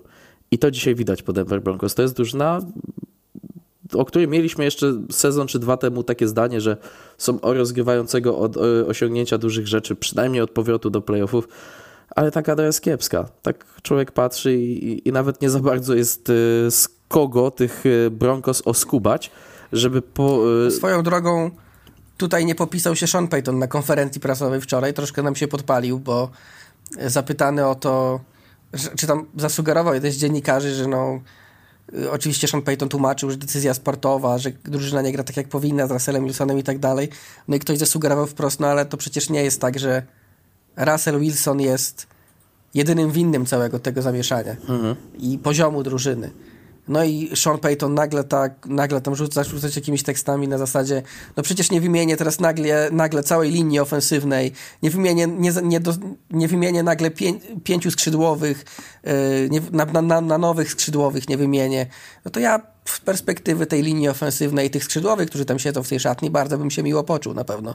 Yy, po takich słowach, gdzie po prostu Sean Payton przyznaje, że gdyby mógł, no to oczywiście wszystkich by ich wywalił. Na, na, najlepiej by wymienił od razu wszystkich, a przecież to też nie jest też tak, że tam są sami źli zawodnicy, bo czy Cortland Sutton, czy, e, czy Jerry Judy, czy, czy nawet kilku ofensywnych no, liniowych, najlepszy, Williams, to są przyzwoici zawodnicy. Najlepszy jest Patrick Surtain, e, cornerback, ale jego nie oddasz, no to już tak. byś dokonał. No tak, no ale o obronie, Sean, o obronie Sean Payton nie wspomniał, więc mhm. oni powiedzmy, że ci mogą jeszcze jeszcze dać mu kredyt zaufania. Natomiast reszta, no trudno, żeby po tak, jak słysząc takie teksty, nagle stwierdzili, no, że mają pełne zaufanie do Shona Paytona i do tego, jak on ich ocenia i co, e, i co z nimi robi. No będzie to na pewno jedna z historii wiosny. Co się wydarzy w Broncos, co się wydarzy z Russellem Wilsonem, będziemy trzymać rękę na pulsie. Tymczasem przejdźmy do kolejnych tematów, e, bo w NFC North mamy nowego mistrza i to takiego nowego przez wielkie N NFC North wygrywają w tym sezonie Detroit Lions. Odkąd ta dywizja nazywa się NFC North? Po tej reorganizacji w roku 2002 e, nazywa się NFC North, wcześniej nazywała się NFC Central i miała w sobie pięć drużyn, obecną stawkę plus Tampa Bay Buccaneers, to w tym układzie Lions tej dywizji jeszcze nigdy nie wygrali, a ogólnie dywizję jakąkolwiek, właśnie NFC Central, Wygrali w roku 1993 po raz ostatni. Ja się wtedy rodziłem, więc to było dawno, dawno, dawno e, temu, a e, wielu fanów Detroit Lions po prostu takiej sytuacji nie pamięta. Detroit Lions, e, żeby zapewnić sobie tytuł w dywizji, pokonują Minnesota Vikings. Lions nie zagrali meczu idealnego, ale obrona czyhała na błędy i te błędy bezlitośnie później wykorzystywał atak, który ma dużo opcji. Doskonale wyglądają debiutanci Sam Laporta i Jamir Gibbs. Jared Goff gra bardzo solidnie ale skoro Lions są pewni playoffów, to chcę Ci zadać trochę inne pytanie, bo w ogóle to oni mają jeszcze 6% szans na pierwsze miejsce e, w NFC. Eagles mają 14% szans na to miejsce, swój los we własnych rękach mają 49ers z 80% szans na pierwsze miejsce w NFC, ale jest taki cień szansy, że Lions są jedynką, ale już pomijając rozstawienie, skoro Lions są pewni playoffów i widzimy jak ten zespół gra w tym sezonie, Kogo oni najbardziej chcieliby Twoim zdaniem w NFC uniknąć? Dla kogo chcieliby Lions uniknąć? No myślę, że w NFC te drużyny rozstawione, czyli te, które będą grały u siebie, w tej chwili najbardziej chcą uniknąć Rams. Ale to byłby fajny I... mecz. Matthew Stafford, No był ty... Jared Goff. Matthew Stafford wracający do Lions, Jared Goff wracający do Rams. To się wszystko łączy. E, no byłaby, historia byłaby znakomita i myślę, że jednocześnie mecz byłby najlepszy z tych, z tych możliwych. No, tak dla postronnego widza, gdyby na przykład Vikings się wturlali do playoffów i czwarty mecz e, Lions, e, trzeci mecz Lions-Vikings w cztery kolejki, mało kogo by interesował, ale pod względem historii na boisku i poza boiskiem mecz z Rams byłby najciekawszy i też myślę, że e, pod względem takiego zestawienia to byłby najmniej wygodny przeciwnik dla Detroit Lions, ale skoro mamy ich już pewnych udziału też w playoffach, jak w ogóle podchodzisz do tej e, drużyny? Bo cały sezon mówimy, że w NFC jest wielka trójka, że Lions są za ich plecami, że trochę zostali tak tacy na ziemi niczyjej, mają w tym sezonie mm, znowu problemy w defensywie, co objawia się po całkiem niezłym początku. Później jakimś dziwnym trafem od bye weeku, jak sobie popatrzymy, oni mieli bye week na początku listopada, od tamtego czasu wygrali mecz z Chargers, ale stracili 38 punktów. Wygrali mecz z Bears po comebacku, stracili punktów 26. E, w święto dziękczynienia 29 punktów wbijają im Packers. Później 28 punktów wbijają im Saints, oni ten mecz wygrywają, e, w sensie Lions, ale później Lions mecz przegrywają, tracąc 28 punktów z Bears. Teraz z Minnesota Vikings też gdyby nie przechwyty, których e, Nick Mullens rzucił 4, a mógł ze 7, to i tak yy, yy, dali sobie wbić 24 punkty. Czy to jest taka drużyna, trochę taki typowy mistrz dywizji, którego oglądaliśmy przez lata, który w pierwszym meczu w dzikiej karcie wygra z kimś 42 do 14, a pożegnamy go w Divisional Round, na przykład na wyjeździe w San Francisco. Bardzo możliwe. W sensie Lions są taką drużyną, że no po tym zwycięstwie w dywizji pierwszym od tych 30 lat naprawdę oni, znaczy na pewno fani Lions liczą, że będą w walce o Super Bowl, o występ w Super Bowl, o finał konferencji, e, ale jednocześnie to jest taka drużyna, która teraz bardziej będzie chyba się starała zadomowić na tym poziomie i zaatakować Super Bowl, niż już w tej chwili, w tym momencie koniecznie, koniecznie po to Super Bowl iść. Oni mają swoje problemy i na pewno będą walczyć i na pewno będą się starać najbardziej jak się da, ale no jest spora szansa, że, że z tymi e, topowymi drużynami konferencji lekko im zabraknie. Właśnie z 49ers, e, może z Cowboys, bo widzieliśmy już parę razy w tym sezonie, że ci Lions gdzieś tam się potykali, że to, jest, że to są właśnie tacy trochę ta wcześniejsza wersja Dolphins. Mhm że to wszystko wygląda pięknie w ataku i jak trafią mecz i dobry gameplan, to rozniosą po prostu jakiegoś słabszego rywala tak po kątach, że e, za głowę się można łapać, ale potem przyjdzie jakiś mecz, gdzie ktoś ich lekko rozczyta i już są problemy i potrafią przegrać i potrafią dość e, mieć sporo problemów w tym meczu i myślę, że tak to się może skończyć w playoffach. E, w San Francisco to jeszcze może nie byłby taki zły pomysł, patrząc na to, patrząc na to, że E, mówimy o ciepłym stanie i o tym, że ofensywnie nastawieni są Lions, ale w jakiejś Filadelfii w styczniu to tak już pewnie nic przyjemnego było dla nich. No, zastanawiam się, e, czy to trochę nie jest taka drużyna, która musi grać pod dachem. E, no ale brawa mimo wszystko dla Detroit Lions za to, jak ten sezon im się rozwija. W następnej kolejce mecz z Dallas Cowboys, mecz sobotni, dla nas z soboty na niedzielę w nocy. E, bardzo ciekawe też, e, taka ciekawa konfrontacja przed e, rywalizacją w playoffach, bo tak jak sobie człowiek patrzy na zestaw meczów Detroit Lions w tym sezonie, no to tak, zaczęli w pierwszej kolejce od pokonania Kansas City Chiefs, tak mówię już o, o, mówię już o takich to najpoważniejszych było testach. ich największe zwycięstwo. Tak, ale dowiedzieliśmy się już później na, z przebiegu sezonu, że nie tacy Chiefs strasznie jak ich malują. Z Baltimore Ravens, kiedy grali Detroit Lions, to dostali w czapkę 38 do 6 i ten mecz w ogóle nie był bliski. Trochę ten terminarz, mam wrażenie, był łaskawy w tym sezonie. Mecz z Dallas Cowboys będzie należał do dwóch, trzech najtrudniejszych e, w tym sezonie i może nam powiedzieć dużo prawdy o Detroit e, Lions mimo wszystko, mimo że i Cowboys i Lions są pewni udziału w playoffach, to ten mecz będzie miał swoją stawkę. Ta linia zwycięstw przed sezonem była ustalona w przypadku Detroit Lions na 9,5. Oni już tych zwycięstw mają 11, mogą jeszcze dołożyć kolejne dwa, więc e, wyglądać to będzie imponujące na papierze, ale trochę się mimo wszystko zastanawiam, czy to nie jest drużyna z lekko nadmuchanym e, bilansem, ale na pewno mecz z Cowboys e, to, to takie spotkanie, które mamy na celowniku w kontekście już następnego odcinka NFL po godzinach. Natomiast pozostając w NFC North, w tygodniu 17 w ramach Sunday Night Football zagrają ze sobą Vikings i Packers i to jest prawdziwy mecz o być albo nie być w playoffach. Obecnie szanse obu ekip wynoszą po 28% e, na udział e, w playoffach. Rams i Seahawks mają po 68% szans na dziką kartę. W przypadku Rams te procenty mocno spadną, gdyby w ostatniej kolejce przegrali z San Francisco 49ers, a to też może być jeszcze mecz decydujący którzy, o jedynce. Tak, którzy którzy podkreślmy, no raczej będą mieli o co grać, bo myślę, że nawet na pewno będą mieli o co grać. E, bo gdyby, gdyby wygrali z Ravens, to byłaby duża szansa, że ten bajek by mieliby już klepnięty, a tak to raczej nie będzie odpoczywania podstawowych zawodników. E, tak, natomiast e, Green Bay Packers, trochę tak to wygląda, może inaczej powiem, trochę tak to wygląda, jakby i Packers, i Vikings tych playoffów bardzo nie chcieli. Dopiero co pochwaliliśmy Packers, a oni tymczasem no, wycisnęli, wymęczyli zwycięstwo z najgorszą drużynie, e, z najgorszą drużyną w lidze, czyli z Carolina Panthers. Wcześniej ponieśli dwie porażki z Giants i z Buccaneers. Tu też spodziewaliśmy się zwycięstw. Po dobrej serii przyszła zapaść. W Minnesocie prawdopodobnie dalej na rozegraniu będzie Nick Mullens.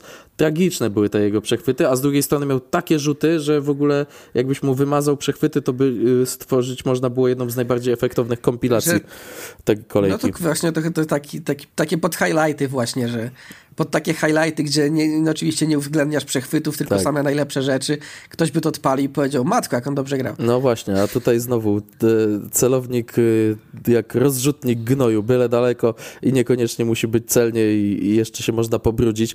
No masakrycznie się patrzyło na tego Nika Malensa. Już sam nie wiem, kogo chciałbym na rozegraniu jako kibic Minnesota Vikings, ale pod kątem samego tego meczu. Mecz jest w Minnesocie. Packers nie potrafią bronić biegów. E, Vikings mają gigantyczne problemy z grą rozgrywającego.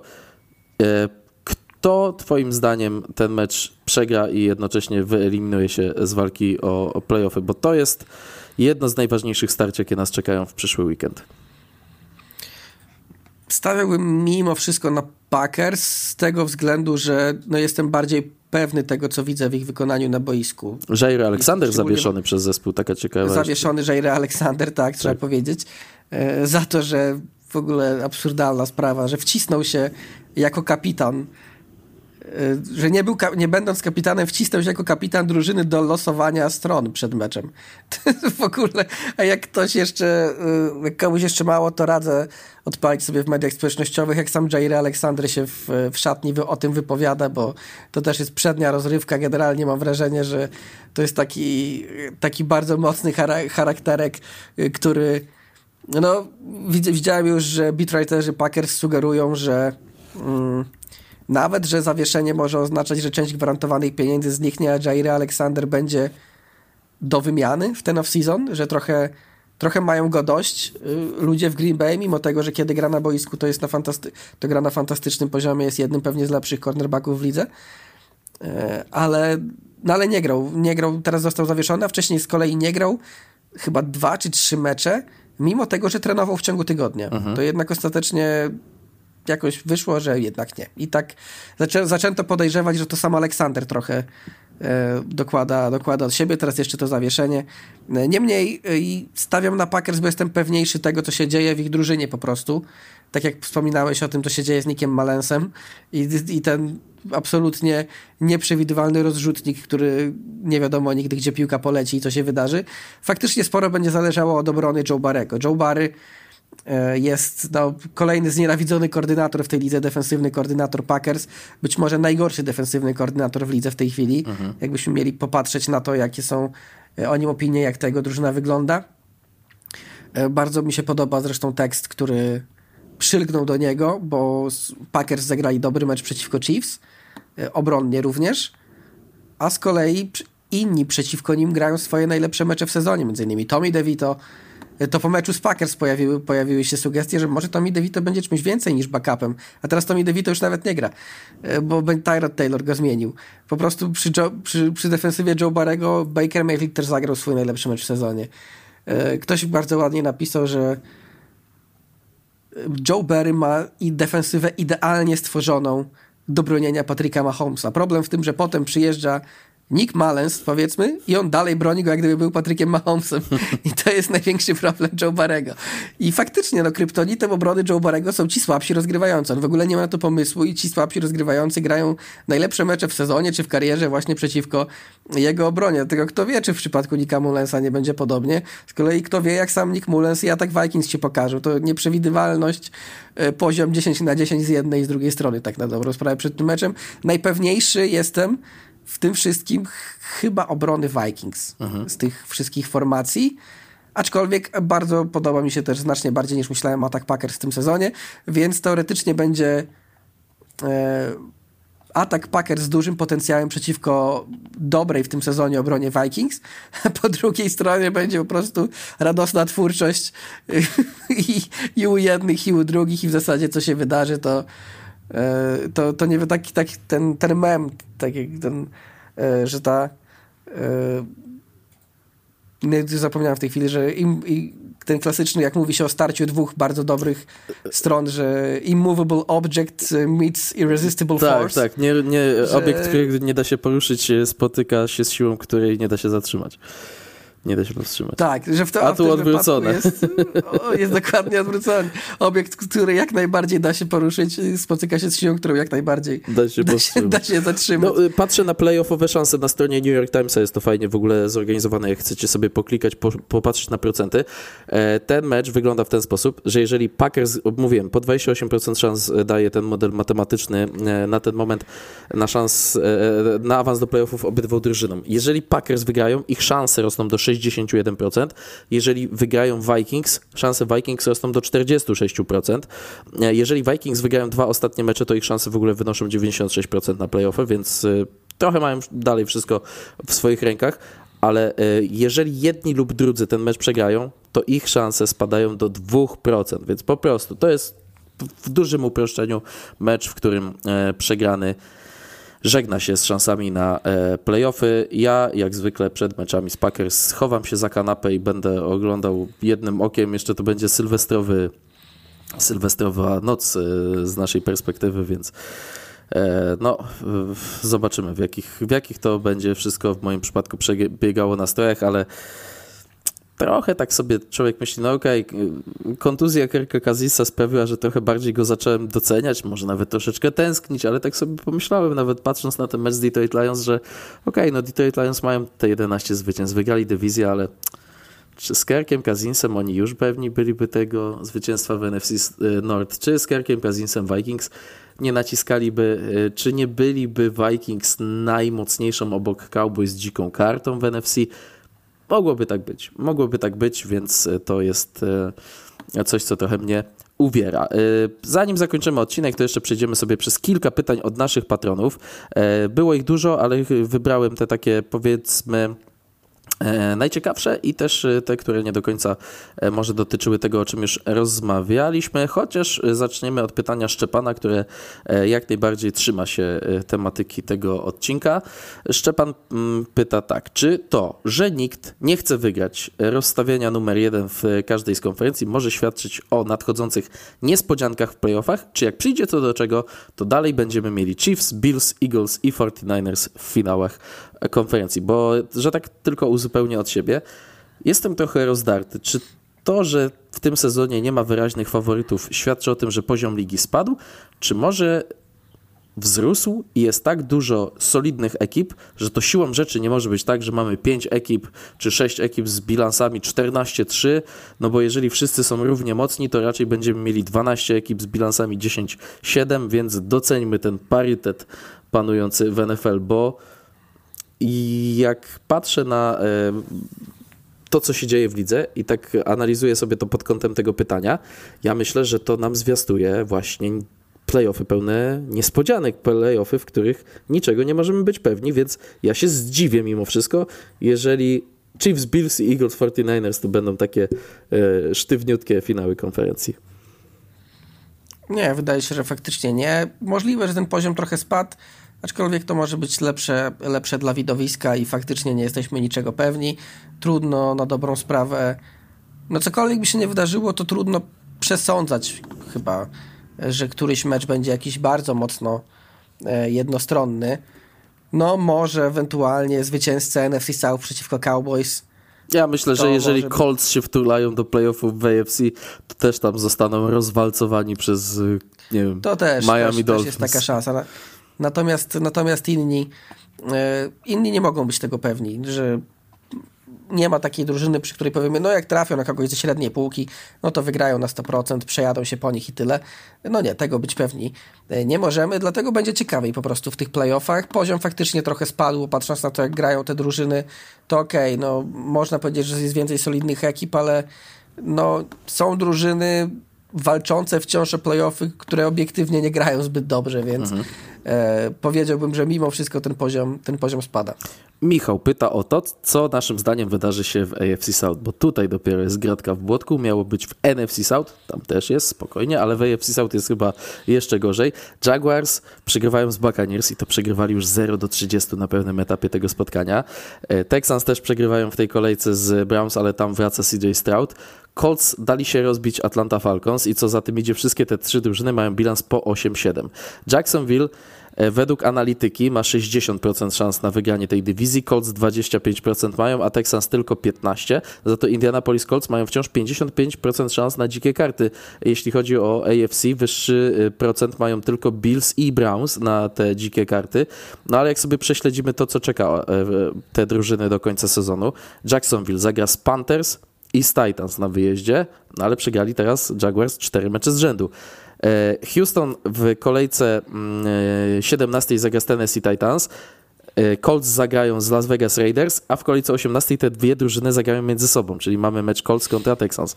Jak ty to widzisz do końca tych rozgrywek? Kto się stamtąd wyczołga i czy to będzie tylko zwycięzca, czy widzisz jakąś dziką kartę też z AFC South?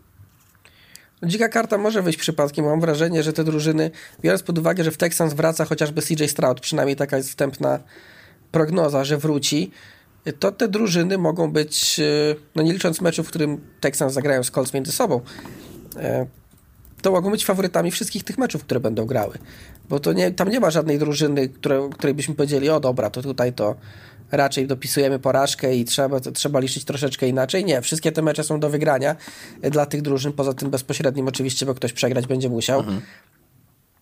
No i wydaje mi się, że faktycznie widzę opcję, w której Jaguars wygrywają dywizję, a do dzikiej karty wchodzi zwycięzca tego meczu w ostatniej kolejce. Jest taka, jest taka możliwość, przynajmniej tak mi się wydaje. Na ten moment, jak zerkamy do tego AFC, no to no Colts, są, Colts są jako siódma drużyna, Texans są jako ósma. No to załóżmy, że któraś z tych drużyn wygra dwa mecze z rzędu, w tym ten bezpośredni, no to trudno sobie wyobrazić, żeby ich nie było w playoffach. Pytanie tylko wtedy, co zrobią Jaguars, którzy nie mają bezpośredniego meczu i czy utrzymają dywizję wygrywając dwa mecze, czy wręcz przeciwnie, e, mecz Colts Texans się okaże meczem o zwycięstwo w dywizji, a Jacks e, będą gdzieś tam z tyłu liczyć na to, że się psim swędem załapią, bo tak może być patrząc na ich poziom w ostatnich tygodniach. Bardzo trudno, bardzo trudno przewidzieć. E, trochę mi szkoda Jaguars i, i, i Trevora Lorenza również, bo pojawiła się też już taka no, dużo mówi się o tym, że ma słabszy sezon, że troszkę się zatrzymał w rozwoju. A ja patrząc na listę kontuzjowanych Jaguars i to, ile, ile kontuzji ma Trevor wpisane koło siebie i z iloma kontuzjami gra, to mam wrażenie, że robi się taki trochę z tego Baker Mayfield w, ostatnich, w ostatnim czasie w Browns, gdzie wszyscy mówili, że no, trochę nam się Baker psuje i zatrzymuje w rozwoju. On grał jednocześnie z trzema kontuzjami, ledwo biegał i teraz jak jest całkowicie zdrowy w Bucks, to się okazuje, że w sumie gra na podobnym poziomie, na jakim grał w tym swoim najlepszym sezonie e, w Browns i myślę, że z Trevorem troszkę też tak może być. Dodatkowo są problemy, jeśli chodzi o schematy w ataku e, w Jaguars, ponieważ w ogóle nie mają gry biegowej. Na 30 miejscu bodajże są w lidze pod względem efektywności gry biegowej. Doug Peterson dość słusznie wymyślił, że skoro nie ma gry biegowej, to spróbujmy to zastąpić krótkimi podaniami, na przykład akcjami z, z zasłonami, czyli screenami. Mhm. E, tylko problem jest w tym, że faktycznie Jaguars grają ich bardzo dużo, screenów, a pod względem efektywności w tych akcjach są na ostatnim miejscu w lidze. Nie jest Więc to w ogóle. Nie ma jak... żadnego wsparcia. Nie jest to w ogóle jako drużyna jedna z, z Twoich największych rozczarowań tego sezonu? Trochę jest. Właśnie patrzę na te statystyki, na to, jak ta drużyna nie jest zróżnicowana. Ja co prawda mówiłem przed sezonem, że no oni bardzo dużo wydali pieniędzy w tamtym roku na wzmocnienia w wolnej agenturze. Niektóre z nich nie wyszły i różnie z tym, różnie z tym bywało, a jednocześnie e, przez to też nie mieli pieniędzy, żeby w tym roku się wzmacniać. I to może zaważyć trochę na tych Jacks, ale chyba się nie spodziewałem, że ten atak będzie e, wyglądał tak źle. W momencie, w którym Jaguars przegrywają i Trevor musi rzucać piłkę regularnie, to mam wrażenie, że ten atak się trochę napędza. Mhm. A wtedy, jak e, jest, musi być to bardziej zróżnicowane, musi być ta gra biegowa, czy ten substytut gry biegowej w postaci screenów, no to wygląda to, to słabo, bo faktycznie są po prostu nieefektywni w tym e, Jaguars i to i o ile Trevor sam ma słabszy sezon, bo ma słabszy sezon, o tyle y, nie twierdzę do końca, że zatrzymał się w rozwoju, bo sporo też zależy od tego, co się dzieje wokół niego, a dzieje się w sumie średnio, patrząc na to, jak ten atak funkcjonuje. Jedno, co zaczyna mnie martwić w kontekście Trevora, Trevora Lorenza, to jest fakt, że jak na kogoś, kto miał być generacyjnym talentem, jak to lubimy e, sobie e, skalkować z języka angielskiego, mm, on potrzebuje mieć strasznie dużo rzeczy perfekcyjnie wokół siebie, żeby, żeby zatrybić. Widziałem, że już zyskał nową ksywę. Gremlin, bo jak go zmoczysz, to dzieje się absolutny chaos. E, chodzi o to, że on e, w tych meczach, gdzie na przykład pogoda jest e, trochę gorsza, jest trochę za zimno, jest trochę za mokro, no to już żegnamy Trevora Lorenza, już nie nastawiamy się na nic dobrego z jego strony. Bardzo mnie to rozbawiło, że Trevor Lawrence jest gremlinem, ale trochę tak jest, że ten Trevor Lawrence potrzebuje zbyt cieplarnianych warunków, jak na nowego Andrew Laka, czy kogo tam jeszcze. Johna Elwaya, Peytona Manninga. Być może tak, być może tak, faktycznie nie jest to ten poziom jeszcze, nie wiadomo czy w ogóle kiedykolwiek będzie, e, jak tamci, jak tamte generacyjne talenty właśnie w pokroju Laka czy, Laka czy Manninga i faktycznie może być tak, że ostatecznie Trevor będzie potrzebował więcej do tego, żeby odnosić sukcesy w NFL, ale to też nie oznacza, że tych sukcesów nie będzie, bo to jest e, dobrze obudowany, to spokojnie jest rozgrywający z top 10 ligi, zresztą mieliśmy go w top 10 e, przed tym sezonem i wydaje się, że no ma jeszcze kupę kariery przed sobą, 24 lata i jeszcze w niejednej dobrej drużynie, miejmy nadzieję, będziemy mogli okazję go zobaczyć. E, tak czy inaczej, wydaje mi się, że Jaguars tę dywizję zgarną. Nie wyobrażam sobie, że przegrają z Panthers w najbliższej kolejce. E, też wydaje mi się, że Colts mogą przegrać z Raiders. Houston Texans, Tennessee Titans, trochę mecz 50-50, bo to jednak dywizja. E, później w ostatniej kolejce Jacksonville Jaguars, no, po prostu jeżeli oni wygrają dwa mecze, to bez patrzenia na kogokolwiek e, wygrywają dywizję. Wszystko mają w swoich rękach z uwagi na te tiebreakery, ale wydaje mi się, że po prostu w AFC South tylko e, zwycięzca dywizji wejdzie do playoffów, bo tak sobie też myślę, że na przykład Bengals zagrają z Chiefs, Bengals mogą wygrać z Chiefs, że jeszcze jeszcze są zespoły, które mogą pozabierać te dzikie karty ekipom z AFC South. E, Maciek pyta, czy w dyskusji na temat trenera roku nie powinien się znaleźć Sean McVay? Rams w dziesiątym tygodniu przed bye weekiem mieli bilans 3-6 i wyglądali jak drużyna z czołówki Tankatonu. Tymczasem mamy zakończony tydzień 16. Rams pokonali Saints, mają bilans 8-7 i właśnie wjechali na szóste miejsce w NFC. Nie wiem jak Państwu, ale trener McVay mnie zaimponował jak wąski siarze napisał nasz patron. Uzupełniając tę wypowiedź, to pytanie. Jest taka statystyka, że ofensywa Rams, kiedy na boisku w tym sezonie są Matthew Stafford, skrzydłowi Puka na koła i Cooper Cup oraz biegacz Kyrie Williams, to jest to ofensywa numer jeden pod względem efektywności, efektywności gry podaniowej, efektywności gry biegowej, tego success rate zarówno w grze biegowej, jak i podaniowej. Pierwsza, jeśli chodzi o punkty w przeliczeniu na każde posiadanie piłki i pierwsza, jeśli chodzi o yardy zdobywane średnio na każdą zagrywkę. Sean McVay, trener roku, jak ty to widzisz?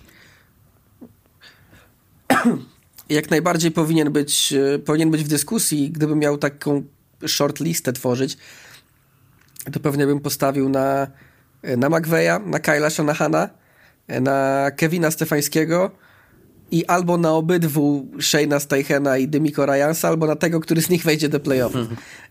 Bo może być tak, że jeden z nich to, tego dokona. Bo jednocześnie mamy tych nowych, którzy swoje drużyny wyciągają z tego niebytu, jak właśnie Steichen czy, czy Ryans, a z drugiej mamy tych, którzy od lat robią to na, na bardzo wysokim poziomie. Przy McVeyu rzuca się to dużo bardziej w oczy, no bo rok temu było gorzej, więc on automatycznie jest też tym, który wyciąga z dołu swoją drużynę ponownie. Shanahan odwala znakomitą robotę przy tym, co robią 49ers. E, więc wydaje mi się, że to jest taka, no i Stefański grający, czwartym rozgrywającym, e, Joe Flacco, który wchodzi z ulicy i, i, i mimo to Raven, i mimo to, przepraszam, nie Ravens, tylko Browns mają w tej chwili bilans 10-5.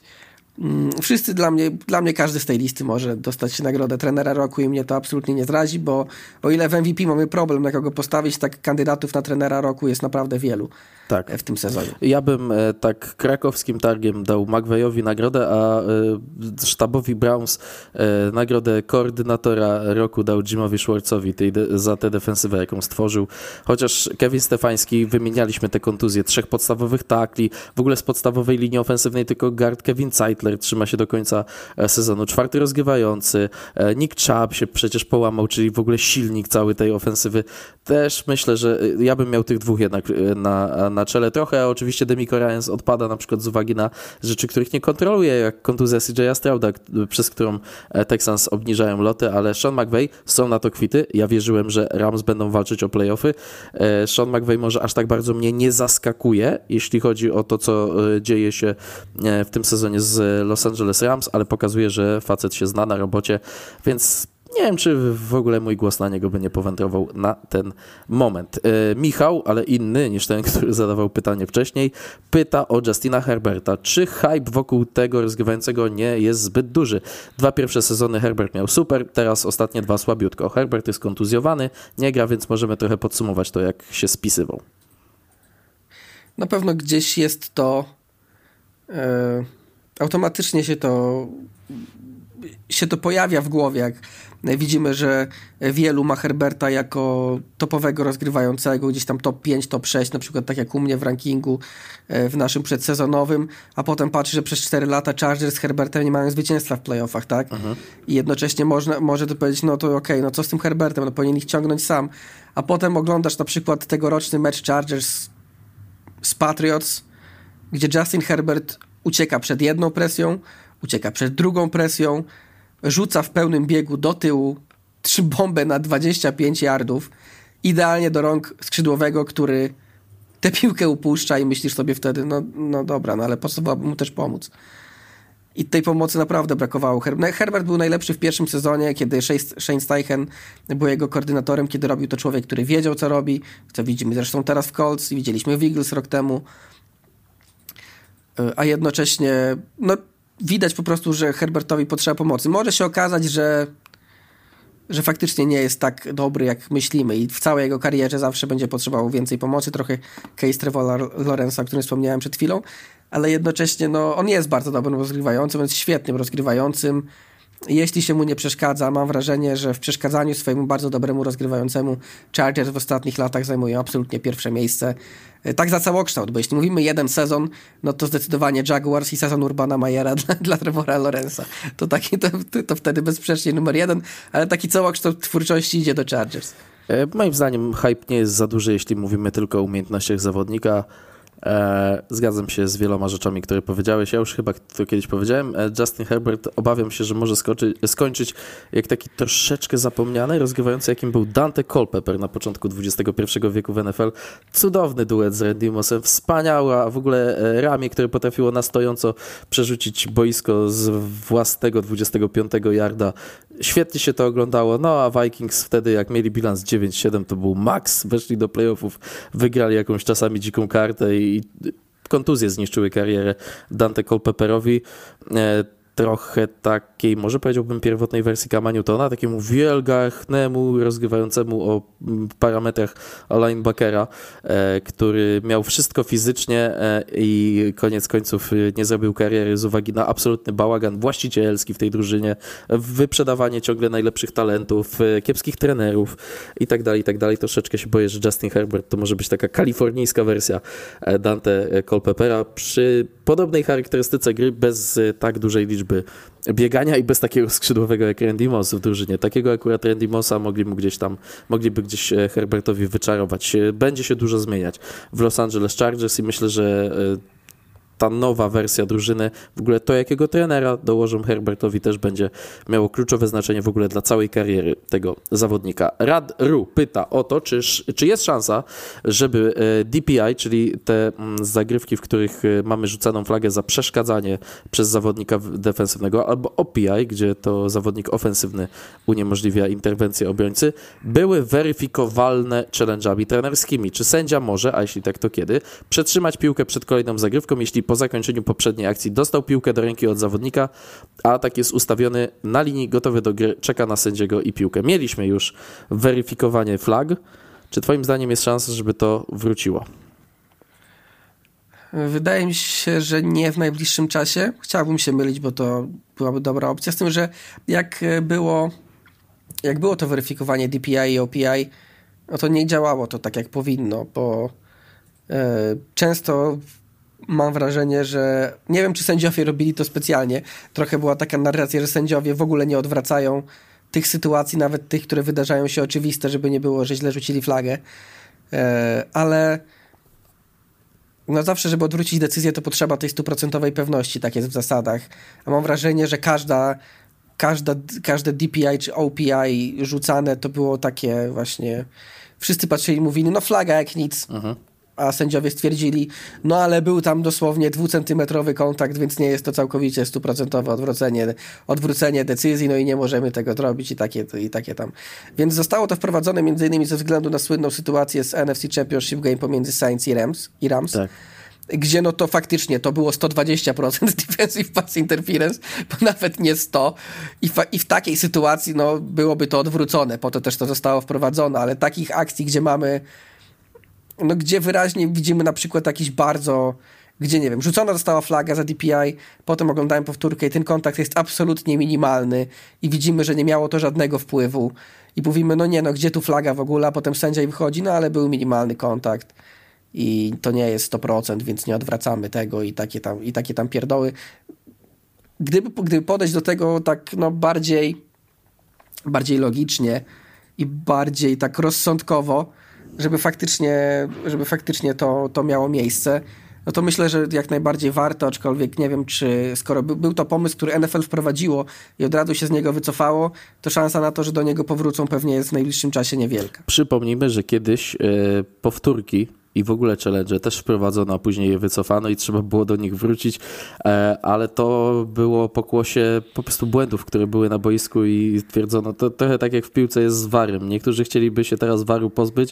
Ja myślę, że gdyby się go pozbyto, to znowu wrócilibyśmy do takich kwiatków, że, e, że ludzie wołaliby o przywrócenie takiego systemu powtórek. Tutaj myślę, że jeśli chodzi o challenge flag, mm, w ogóle nie wiem, czy to jest dobra droga, żeby takie jednak, e, jak to się mówi, e, oni, oni to mówią e, judgment calls, że to są trochę takie subiektywna ocena, bardzo mocno wpływa na pewne decyzje, kiedy rzucić, kiedy nie rzucić flagę. Każdy sędzia ma trochę inny margines błędu. Ja jestem cały czas zdania, że musi się pojawić ten tak zwany sky judge, czyli ten sędzia, który jeszcze gdzieś tam ogląda powtórkę i jest takim suflerem troszeczkę tych sędziów głównych, mówi panowie podnieście tą szmatę z boiska, bo tutaj flagi nie było albo rzućcie. Minęło 10 sekund, ale mówię wam rzućcie, bo po prostu coś przegapiliście. W ogóle czasami odnoszę wrażenie, że ktoś taki jest, bo w niektórych meczach flaga znika albo pojawia się z opóźnieniem. Niech to będzie ktoś jawny, niech on będzie w każdym meczu. Ja myślę, że to jest odpowiednia droga, a nie mm, decydowanie e, poprzez challenge, e, możliwość kontestowania, bo jeżeli e, będziemy mieli mm, weryfikowalne y, te flagi za przeszkadzanie, to otworzymy puszkę Pandory pod tytułem weryfikujmy możliwość wszystkich, y, dajmy możliwość weryfikowania wszystkich flag, czyli przytrzymywania przez liniowych ofensywnych, a jak się człowiek dobrze przyjrzy, to w co drugiej zagrywce by rzucał ten holding. Y, weryfikujmy w ogóle jeszcze jakieś fal starty, offsidy i takie rzeczy.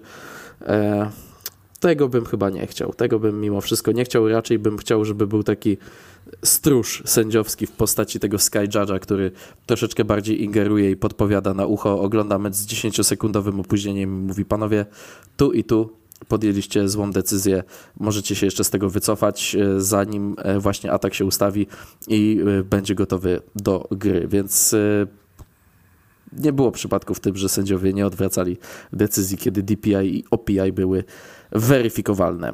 Tyle jeśli chodzi o pytania, taką malutką porcję sobie wrzuciliśmy. E, tydzień 17 przed nami. On się w zasadzie już zaczyna za kilka godzin, w momencie, od, e, w który, od którego wypowiadam te słowa.